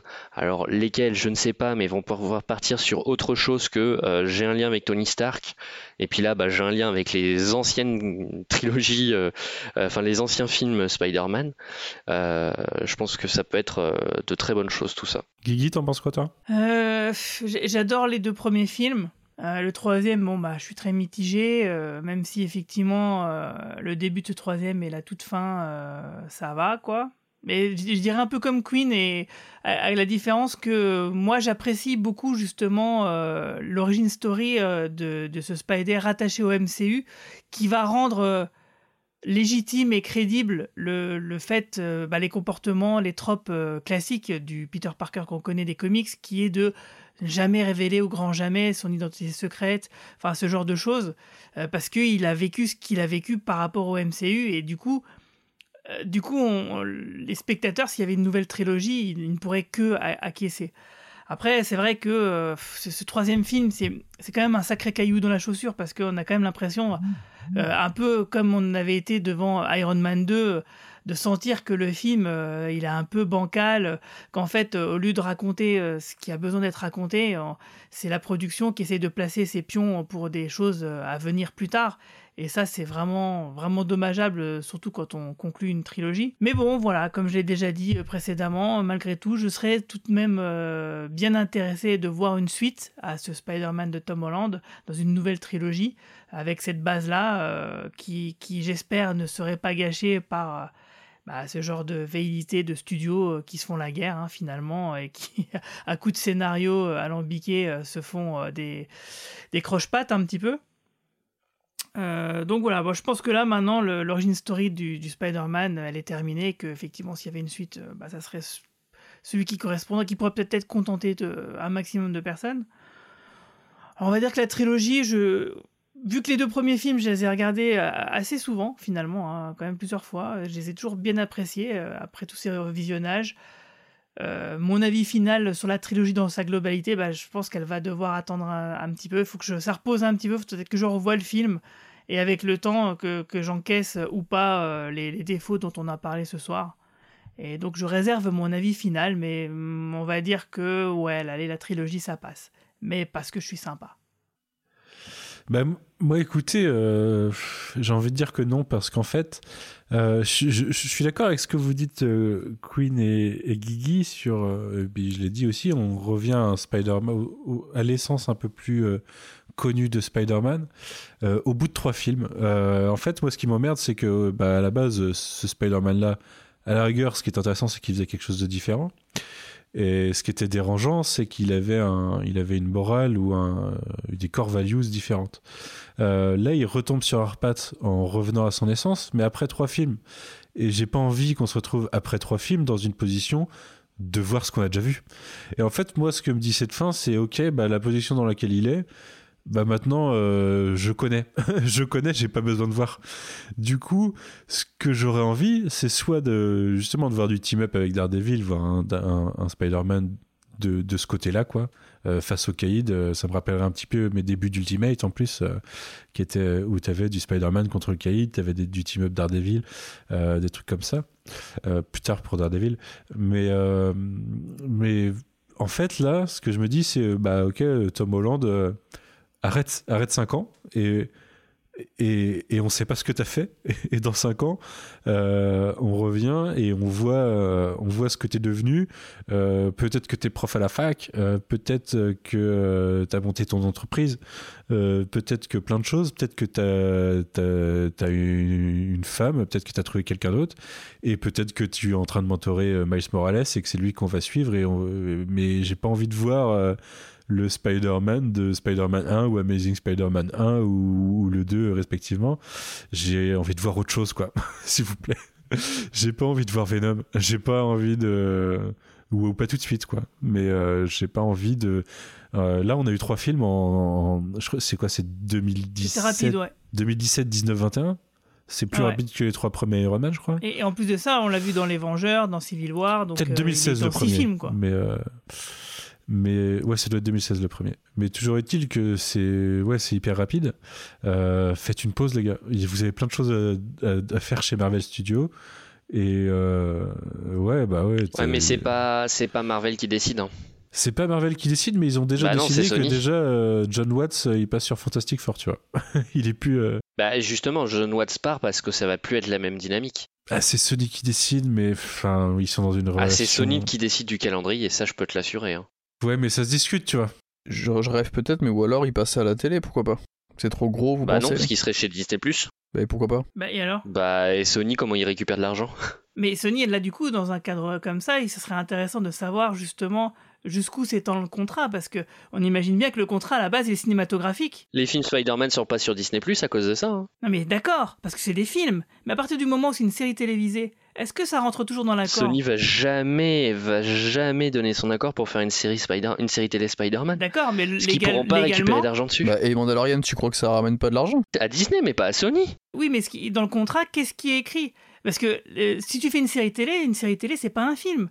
Euh, si ça se trouve, Marvel Studios a tout à fait les droits euh, d'exploiter Spider-Man sans le consentement de Sony à la Non, ils télévision. peuvent pas, parce qu'ils ont des droits de distribution pour. euh, il, il faut qu'ils récupèrent sur la distribution de la. euh, il- à moins qu'ils fassent sur. Disney Plus plus DVD Blu-ray. Queen, t'as cité She-Hulk tout à l'heure. Et t'as cité les problèmes de Universal avec, avec Hulk. Ouais, mais je suis pas sûr que Hulk, She-Hulk She-Hulk. soit dans le deal de Universal. Bah, il y avait quand même un certain nombre de personnages de l'univers de Hulk dans les Hulk de Ang Lee et compagnie. hein. Donc c'est qu'ils ont les droits des personnages. Ouais, mais pas. Enfin, je sais pas. Euh, Je pense que Jennifer Walters, ça, ça fait partie du package Hulk. hein. Enfin, je pars du principe que, que, euh, comme si, comme il n'y a pas les films sur Disney ça veut bien dire que euh, Disney, les enfin films. Sony, ne Les veut pas que euh, ces films film. soient de là-bas. Les films, les euh, Sony, ils ont acheté Spider-Man il y a 20 ans. Il y a 20 ans, les mecs, ils étaient loin d'imaginer des séries télé. Donc C'est un peu comme euh, si tu regardes Scrubs sur Disney+, t'as pas les musiques de l'époque, parce qu'à l'époque, les contrats de musique, bah, ça couvrait pas le streaming, ça n'existait pas. Du coup, euh, Disney+, diffuse Scrubs, ils ont pas les droits de la musique originale, ils mettent d'autres musiques. Et ben, est-ce que t'as pas des genres de, de, de trucs contractuels comme ça, où bah, c'est pas le même média, c'est pas la même Bah, bon, façon en de... tout cas, je me vois pas. Enfin, je vais pas commencer à. Enfin, je je je je, je, je pense pas adhérer à cette théorie. euh, De toute façon, pour moi, en rien que pour les prat- côtés pratiques, ça me paraît impossible. Et une série télé Spider-Man, euh, ça me paraît quand même Non, casse alors, c'est pour, euh, écoute, pour avoir fait des, des contrats de droits d'auteur et de choses comme ça, je peux te dire que tout est possible. Et en fait, la seule question, c'est euh, faites-nous lire les contrats qu'il y a entre Marvel et Sony et on pourra vous donner la réponse. Ouais. Bah Parce que veut qu'effectivement, peut-être qu'ils aussi, l'ont. je pense, c'est que euh, c'est peut-être pas un personnage qui fait pour le petit écran. Mais euh, Oui, oui, oui. Non, mais clairement. voir le contexte. clairement. Mais, mais en fait, euh, je, moi, je pense que tout est possible. J'ai du mal à l'imaginer que quand les, les droits de Spider-Man aient été vendus à Sony, ils aient envisagé la case télévision, mais c'est possible qu'ils l'aient fait, hein, malgré Eh, tout. mais d'ailleurs, on en a parlé tout à l'heure, Spider-Man Freshman Year, c'est sur Disney+. Eh, C'est un animé, Ah, c'est un animé, le personnage mais de ouais. Spider-Man. C'est, euh, je sais pas, il y a, un- il y a un Bah, truc. hein. peut-être que les contrats ont évolué, peut-être que bientôt on va avoir les films sur la plateforme, je sais pas. Parce qu'il y a des dessins Mais animés Spider-Man euh, qui sont produits euh, par, euh, par Marvel Studios. Je crois qu'ils n'ont aucun rapport avec Sony, hein, les récents, qui sont pas terribles d'ailleurs. Bah non, c'est du Sony, hein. C'est du Sony pur et dur. hein. Non, je parle des dess- dessins animés à la télévision. hein. Les Ultimate Spider-Man et compagnie, là? Je sais pas. Mais ça, c'est sur Disney+. Ultimate Spider-Man, c'est Ah sur bon? Disney+. Ah, je suis à peu près sûr. Oh, je m'y perds. Il y en a- il y en a- C'est vrai qu'il y en a eu beaucoup. Bah, ces c'est normal de s'y perdre, c'est compliqué. hein. C'est des trucs euh, sur lesquels on n'a pas des masses d'informations. Euh, ouais, ouais, ouais. Mais à mon avis, ils ont des armées d'avocats qui bossent sur ce genre de sujet, du coup. Tu vois, je suis sur Disney+, j'ai la Spider-Man Collection, euh, il y a un paquet de séries animées Spider-Man. La Ultimate Spider-Man. Ouais, elle est là. Ah, mais non, mais non, mais Sony a les droits pour les pour les films, pour le pour le cinéma. hein. Bah oui, c'est ce qu'on disait, donc Oui, pour la série. Oui, non, mais je, je, oui, mais fallait, fallait que ça monte au cerveau, c'est un peu compliqué ce soir. Et euh, oui, coup, donc les euh, films pour tout ce qui est séries animées, etc., ils ont les coups des franges. Au moins pour les séries animées, séries télévisées, je sais pas. Ouais, mais tu vois, ils font les films animés. Mais ils font pas les séries animées, ils font les films. Bah, film animé euh, Spider-Verse, c'est pas sur Disney+. Oui, justement, Sony fait les films animés, mais fait pas les séries animées. Peut-être que c'est pareil pour les séries live, du coup. Mais à voir, hein, c'est une, c'est une question dont on, on spécule et on n'a pas les contrats sous les yeux. Mais je pense vraiment qu'ils ont une armée d'avocats qui bossent sur le sujet. Quitte ce à serait spéculer, que on parle cool de la post-gène ou... Ouais, bah on y arrive. Parce qu'elle m'a fait un petit peu chier cette post-gène et plaisir à la fois. Bah vas-y, je te, je te laisse en parler, euh, je te laisse la lancer si tu veux. Bah, pff, elle était ridicule. J'ai l'impression que Tom Hardy était encore dans, une, dans un pire état que quand il a tourné Venom 2, quand je vois la tronche qu'il a. Ouais, c'est dans la lignée, hein. Elle était d'une longueur infernale. Euh, et puis la conclusion, eh ben, était ridicule, quoi. Ah non, la conclusion était sympa du coup. Pour poser les choses, en fait, euh, dans la, dans la post-gène de Venom 2, je vous ai dit, il se réveille à l'hôtel. Et bah, il est au bar de l'hôtel pendant tout le film, en fait. Il est en train de- d'en apprendre plus sur le monde. Et du coup, bah, il est tellement au bar que quand il part, bah, c'est le moment où ça s'est fini, quoi. Et du coup, il est renvoyé dans son univers.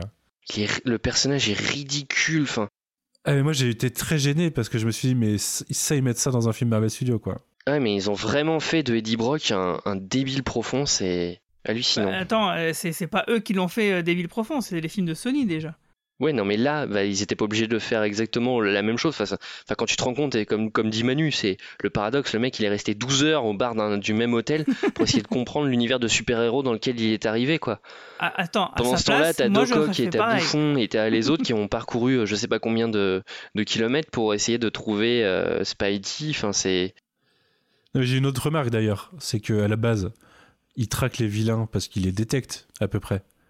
Et euh, du coup, il les détecte et ils arrêtent quand ils en détectent plus. Mais. Et Venom, du coup Euh, Il n'y avait pas le petit point sur la map, quoi.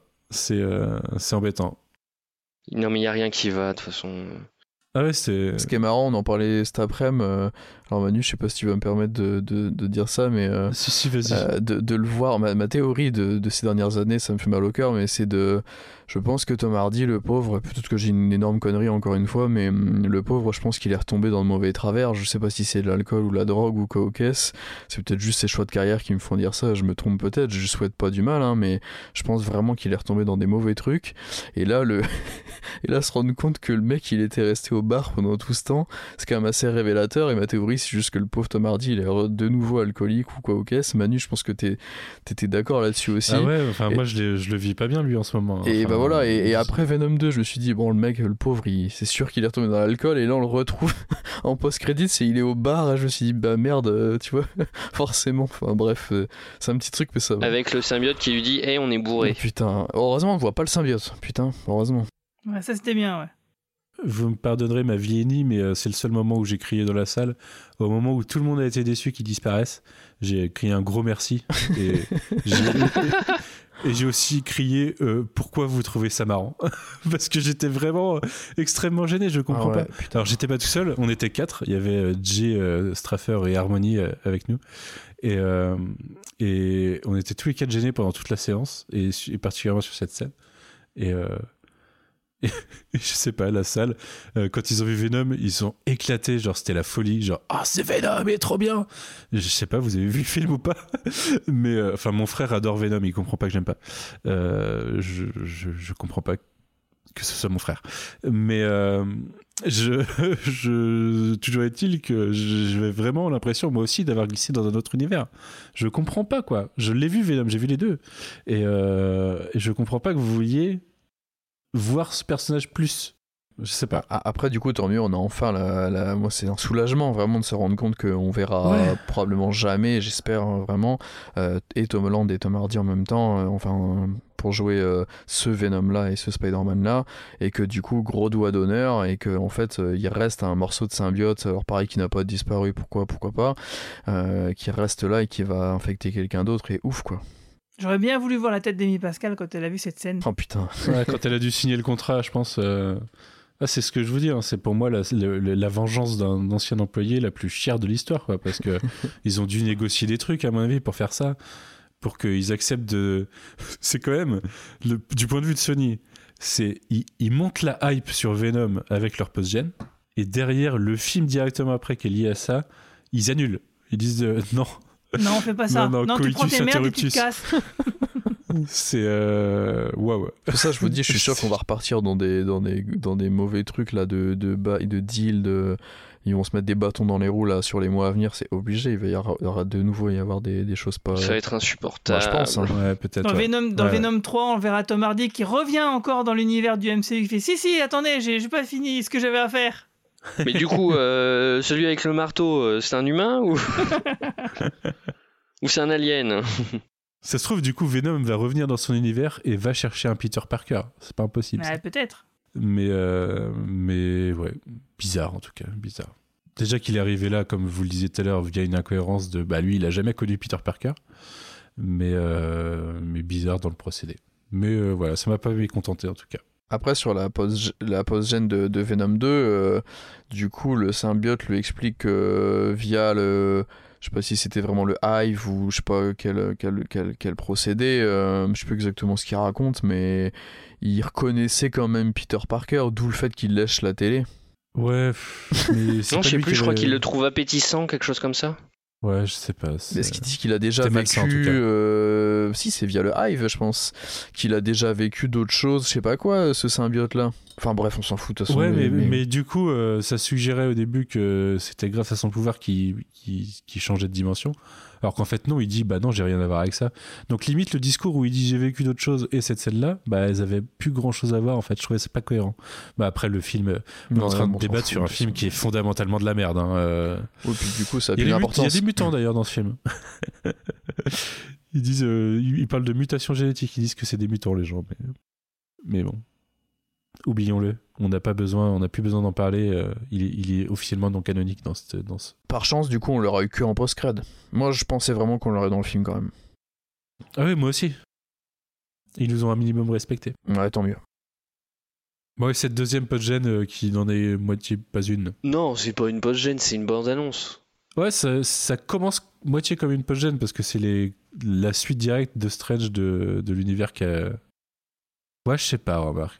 Moi, j'ai le sentiment que le début, ça, ça suggère que c'est la conséquence directe. Mais euh, après. Ah oui, oui, oui, complètement, mais c'est une bande-annonce.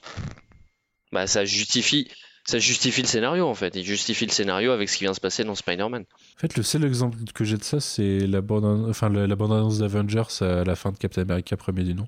Je suis pas sûr qu'on a eu des bandes-annonces depuis, vraiment. Non, il n'y en avait pas eu depuis. Bah, contre, c'est sans doute pour vous symboliser l'importance que le film va avoir pour euh, la trame du, du Marvel Universe. Et vous étiez content ou pas? Vous en avez pensé quoi? On en reparlera. Pour en reparler dans deux jours, elle sera sur internet, forcément, mais. euh, Bah, j'aimerais bien la revoir, je dois avouer, euh, pour euh, repérer certains détails. Par exemple, euh, il y a un lieu à la fin de la bande-annonce que je crois avoir déjà vu dans une série télé, mais je suis pas sûr. Je pense que ça ressemble, mais que c'est pas ça. Ouais, on est ouais, mais du coup, je m'attendais à voir le personnage aussi. Euh, non, si, il y a un point sur lequel je suis contente, c'est qu'on revoit Mordo. Oui, du coup, cette storyline n'est pas abandonnée. Moi aussi, je me suis dit, Ouais, c'est- j'avais très très peur on a qu'on été mauvaise l'abandonne, langue. et non. Euh, alors, je me demande de quelle façon elle va être euh, insérée, mais au moins, c'est pas abandonné, et ça c'est cool. On voit surtout déjà America Chavez. Et Ouais, Ouais. ça, je trouve ça incroyable. Elle est, elle est droppée comme ça. Ça, c'est trop cool. Ah oui, et puis je- disais à Quentin hier euh, par message, euh, par contre, j'ai peur que euh, bah, les conséquences de Vendavision soient sous- balayées sous le tapis avec la petite phrase de, Ah bah, c'est dit, oui. de, de Steven. Je suis pas là pour parler de ça. Ouais, c'est un peu, c'est un peu triste. Mais c'est pas impossible qu'on ait du Agatha Harkness dans, le, dans la série, dans le film, ou je sais pas. Puisqu'il, Oh non. Et, euh, bah, on va avoir une série sur elle, mais ils disent clairement, elle disait clairement Vanda à la fin que si jamais, enfin non, elle disait à Vanda qu'elle aura besoin d'elle à un moment, quoi. Mais ouais, moi je, en fait, je l'ai un peu euh, laissé couler cette bande annonce. Je me- J'étais perplexe sur le Strange parce que t'as un Dark Strange qui, bah, on en a déjà vu un dans What If, mais je suis pas sûr que ce soit le même. Après, visuellement, il y a des trucs qu'on a vus via des sets Lego, par exemple. J'étais très content d'America Chavez, qui est pas du tout droppé au niveau nom et tout, mais elle est là. Donc c'est personnage mystère pour le grand C'est public clair pour que si elle est tout, on reconnaît bien le manteau, tout ça, c'est cool. Ah oui, c'est elle, il n'y a, pas de- y a pas de doute. hein. Mais euh, Visuellement, bizarre ça... son intro, quoi. Visuellement, en sortir de, de 2h30 de film euh, vraiment pas très joli comme ça, je trouve que euh, là ça dure quoi Peut-être une minute et quelques, mais ça a de la gueule quand même. Et encore une fois, je suis vraiment pas le, le plus grand fan de, de Sam Raimi, mais je sais pas si c'est la photo qui fait ça ou le montage purement euh, teaser trailer comme ça. Mais je trouve que ça, ça dégage un truc, ça fait un peu bresson en plus. Enfin, j'ai l'impression qu'on a, on- ce film va être peut-être plus adulte ou j'espère moins, moins, moins, drôle, même si, euh, encore une fois, l'humour MCU ne me dérange pas. Ragnarok est un de mes MCU préférés. Mais du coup, après, on repart sur un truc où je me dis que je suis quand même, encore une fois, un gros gros client, parce que c'est encore le teasing pour le futur qui est plus palpitant que le contenu du film qu'on vient de voir, en fait. Mais après, ça. euh, c'est un autre souci, mais bon. mais sinon, non, moi, je, suis super chaud. Guigui, je sais que tu vas devoir nous quitter là. On va de toute façon bientôt arrêter. Mais Ouais, bah moi aussi, hein, de toute façon. euh, qu'est-ce que t'en as pensé, toi, brièvement? Euh, ben, j'ai bien aimé. Euh, voilà. Moi, je suis un grand fan de Sam Raimi. J'ai pas spécialement reconnu sa patte euh, particulièrement dans cette Bah ouais, non, dans la petite photo, non, c'est- mais euh, euh, moi, les trucs un- visuellement complètement chelous euh, qu'on peut voir ici, euh, c'est ce que j'avais bien aimé dans le premier Doctor Strange. Moi, je pense que c'est ce que j'ai bien aimé dans le deuxième, même si bah, j'en attends pas grand-chose euh, finalement. hein. Donc, euh, je, je pense qu'en fait, euh, le MCU finalement commence un peu à me fatiguer. Je, Ouais, je peux malgré moi, je pense. Bah moi, j'ai, euh, je m'étais fait spoiler le fait que c'était la bande-annonce de Strange 2 euh, l'après-midi. Super, très content. Euh, du coup, en fait, euh, je suis parti du principe de euh, donnez-moi Vanda Maximoff, je serai content. Et après, euh, après, je regarde, j'analyserai la bande-annonce quand je la verrai sur moi sur un écran normal. Parce que j'étais en fin d'une en séance épuisante. Je me suis dit, euh, je me prends pas la tête, quoi. On a Vanda Maximoff et on a Scarlet Witch. Oui, oui, on allait, on allait. On a les deux dans la bande-annonce. Ouais. Bah, D'ailleurs, euh, en mode Scarlet Witch, ça reprend euh, quasiment la scène de post-gène de Vendavision, mais euh, pas exactement le même contexte, mais ouais, c'est le. On est dans la continuité, quoi. Elle a le Darkhold et puis, euh, puis ça, ça, ça- pagine. Je peux vous poser juste une question avant de conclure ou pas?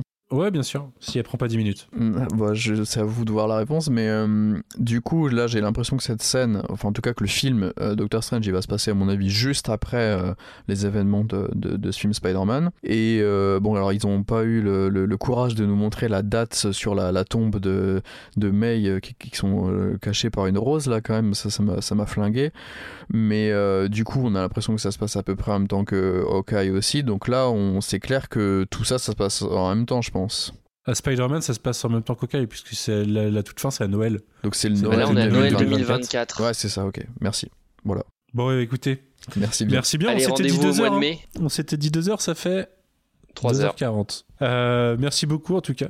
Merci. Euh, on se retrouve Merci bientôt de toute façon, puisque euh, au moment où vous écoutez ce podcast, il y a quelques jours, vous avez eu les épisodes 3 et 4 d'Okai. Et du coup, euh, en fait, au moment où vous l'écoutez, le Okai est fini, donc on va débriefer. Et euh, la semaine prochaine, vous entendrez, vous entendrez notre débrief. Vous aurez remarqué qu'on n'a toujours pas fait Eternals, problème de, de plein de choses. Mais euh, on s'est prévu du coup de le faire. Il va y avoir une pause Marvel Studios un petit peu. Vous avez passé sur Star Wars un moment. Euh, direct, direct quand il se finit. Mais on n'a pas de film avant mai et puis les séries ça reprend pas tout de suite. Du coup, on a une petite pause où on va pouvoir bah, prendre le temps de faire ce qu'on n'a pas fait. Donc Eternals et puis peut-être des bilans 2021, des choses comme ça. Il y a des trucs de prévus. Faut qu'on trouve le temps. Euh, en tout cas, merci de nous avoir écoutés. Euh, vous avez des actus euh, respectivement? Tu as toujours la pastille X. tu rendu peut-être à 16 ou 17 numéros, je crois. Il y a pas longtemps, j'ai fait le chapitre 3 d'Inferno avec Aurélien de Panini Comics. Et quand le 4 sortira, bah, je j'aimerais, parce que je l'ai pas officialisé, donc Quentin va l'apprendre, réunir Quentin, euh, Julien et Aurélien pour débriefer l'ensemble de la mini-série. Ok, cool. Merci. Moi, je vais bientôt, je vais reprendre mes lectures là. Je, je me remets dans le comics vu que j'ai fini One Piece. Ça veut dire que tu vas pouvoir écouter la pastille sur Ten of Swords. Euh, ouais, ouais, quand je les aurais, quand je les aurais fait. Alors j'ai, euh, j'ai, j'ai beaucoup de singles à lire avant, enfin de singles de X-Men à lire puisque je lis beaucoup de séries en parallèle. Mais euh, oui, ça va pas tarder, ouais. Ça va clairement pas tarder. À mon avis, euh, en janvier, j'aurai rattrapé les X-Men, euh, clairement. Guigui, on est dans le Star Trek Discovery en ce moment sur le cadran pop. Ouais, c'est vrai. Alors, en fait, là, ce podcast-là, c'est un peu le presque le dernier de l'année, parce que normalement, si Covid le veut, euh, normalement le 31, je me rends à Paris pour un concert Star Trek, un concert symphonique de Star Trek euh, avec euh, Romain Brami. Et du coup, bah, Romain Brami et moi, on va faire un petit débrief IRL bah, des derniers épisodes de Star Trek Discovery. Et donc, du coup, bah, cet épisode-là sera, sera disponible bah, en début janvier, hein, finalement. Et puis voilà, et puis je vais profiter aussi de mes vacances de Noël pour travailler sur un projet de BD secret, mais ça, c'est secret, du coup. Nice. Je peux pas vous en parler. Mais je veux pas te casser le moral, mais c'est toujours pas annulé cette histoire du 31. Ça pue en ce moment quand même. Ben, ça craint vraiment du boudin. Euh, je t'avoue que je m'attends euh, à ce que ce soit annulé, hein, mais euh, pour l'instant, ce n'est pas le cas. Donc voilà, ben, ma place mes, places sont toujours là et mon billet de train aussi. Donc voilà, je croise les doigts, mais Comme le ciné-concert Jurassic Park de, du 7 juin 2020. Et il est toujours là aussi. Il attend, euh, il attend 2022 maintenant. Mais euh, qu'est-ce que je voulais dire euh, Je sais plus. Mais oui, oui, si. On pense aussi à, à tous les gens, euh, que ce soit chez les éditeurs ou dans leur gars qui préparent Angoulême, là, à mon avis, Ouais. ça pue un peu. C'est vrai. Ils sont en train de préparer, peut-être dans le vide, euh, sacrée histoire. Je- en plus, je voulais retourner à Angoulême cette année, donc je suis un peu déçu. Qu- Quentin, t'as des promos en ce moment?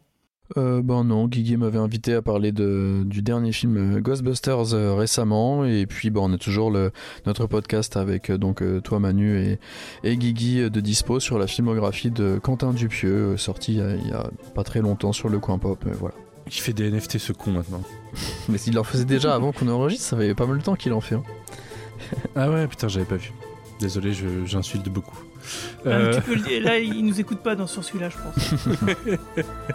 Il va me bloquer, sinon je connais. Euh, et bien écoutez, merci beaucoup. Je vous souhaite une bonne fin de soirée, une bonne nuit, parce qu'on a dépassé notre timing d'à peu près une heure. Et puis euh, à bientôt, salut. Salut. À Salut. bientôt. À bientôt. Ciao.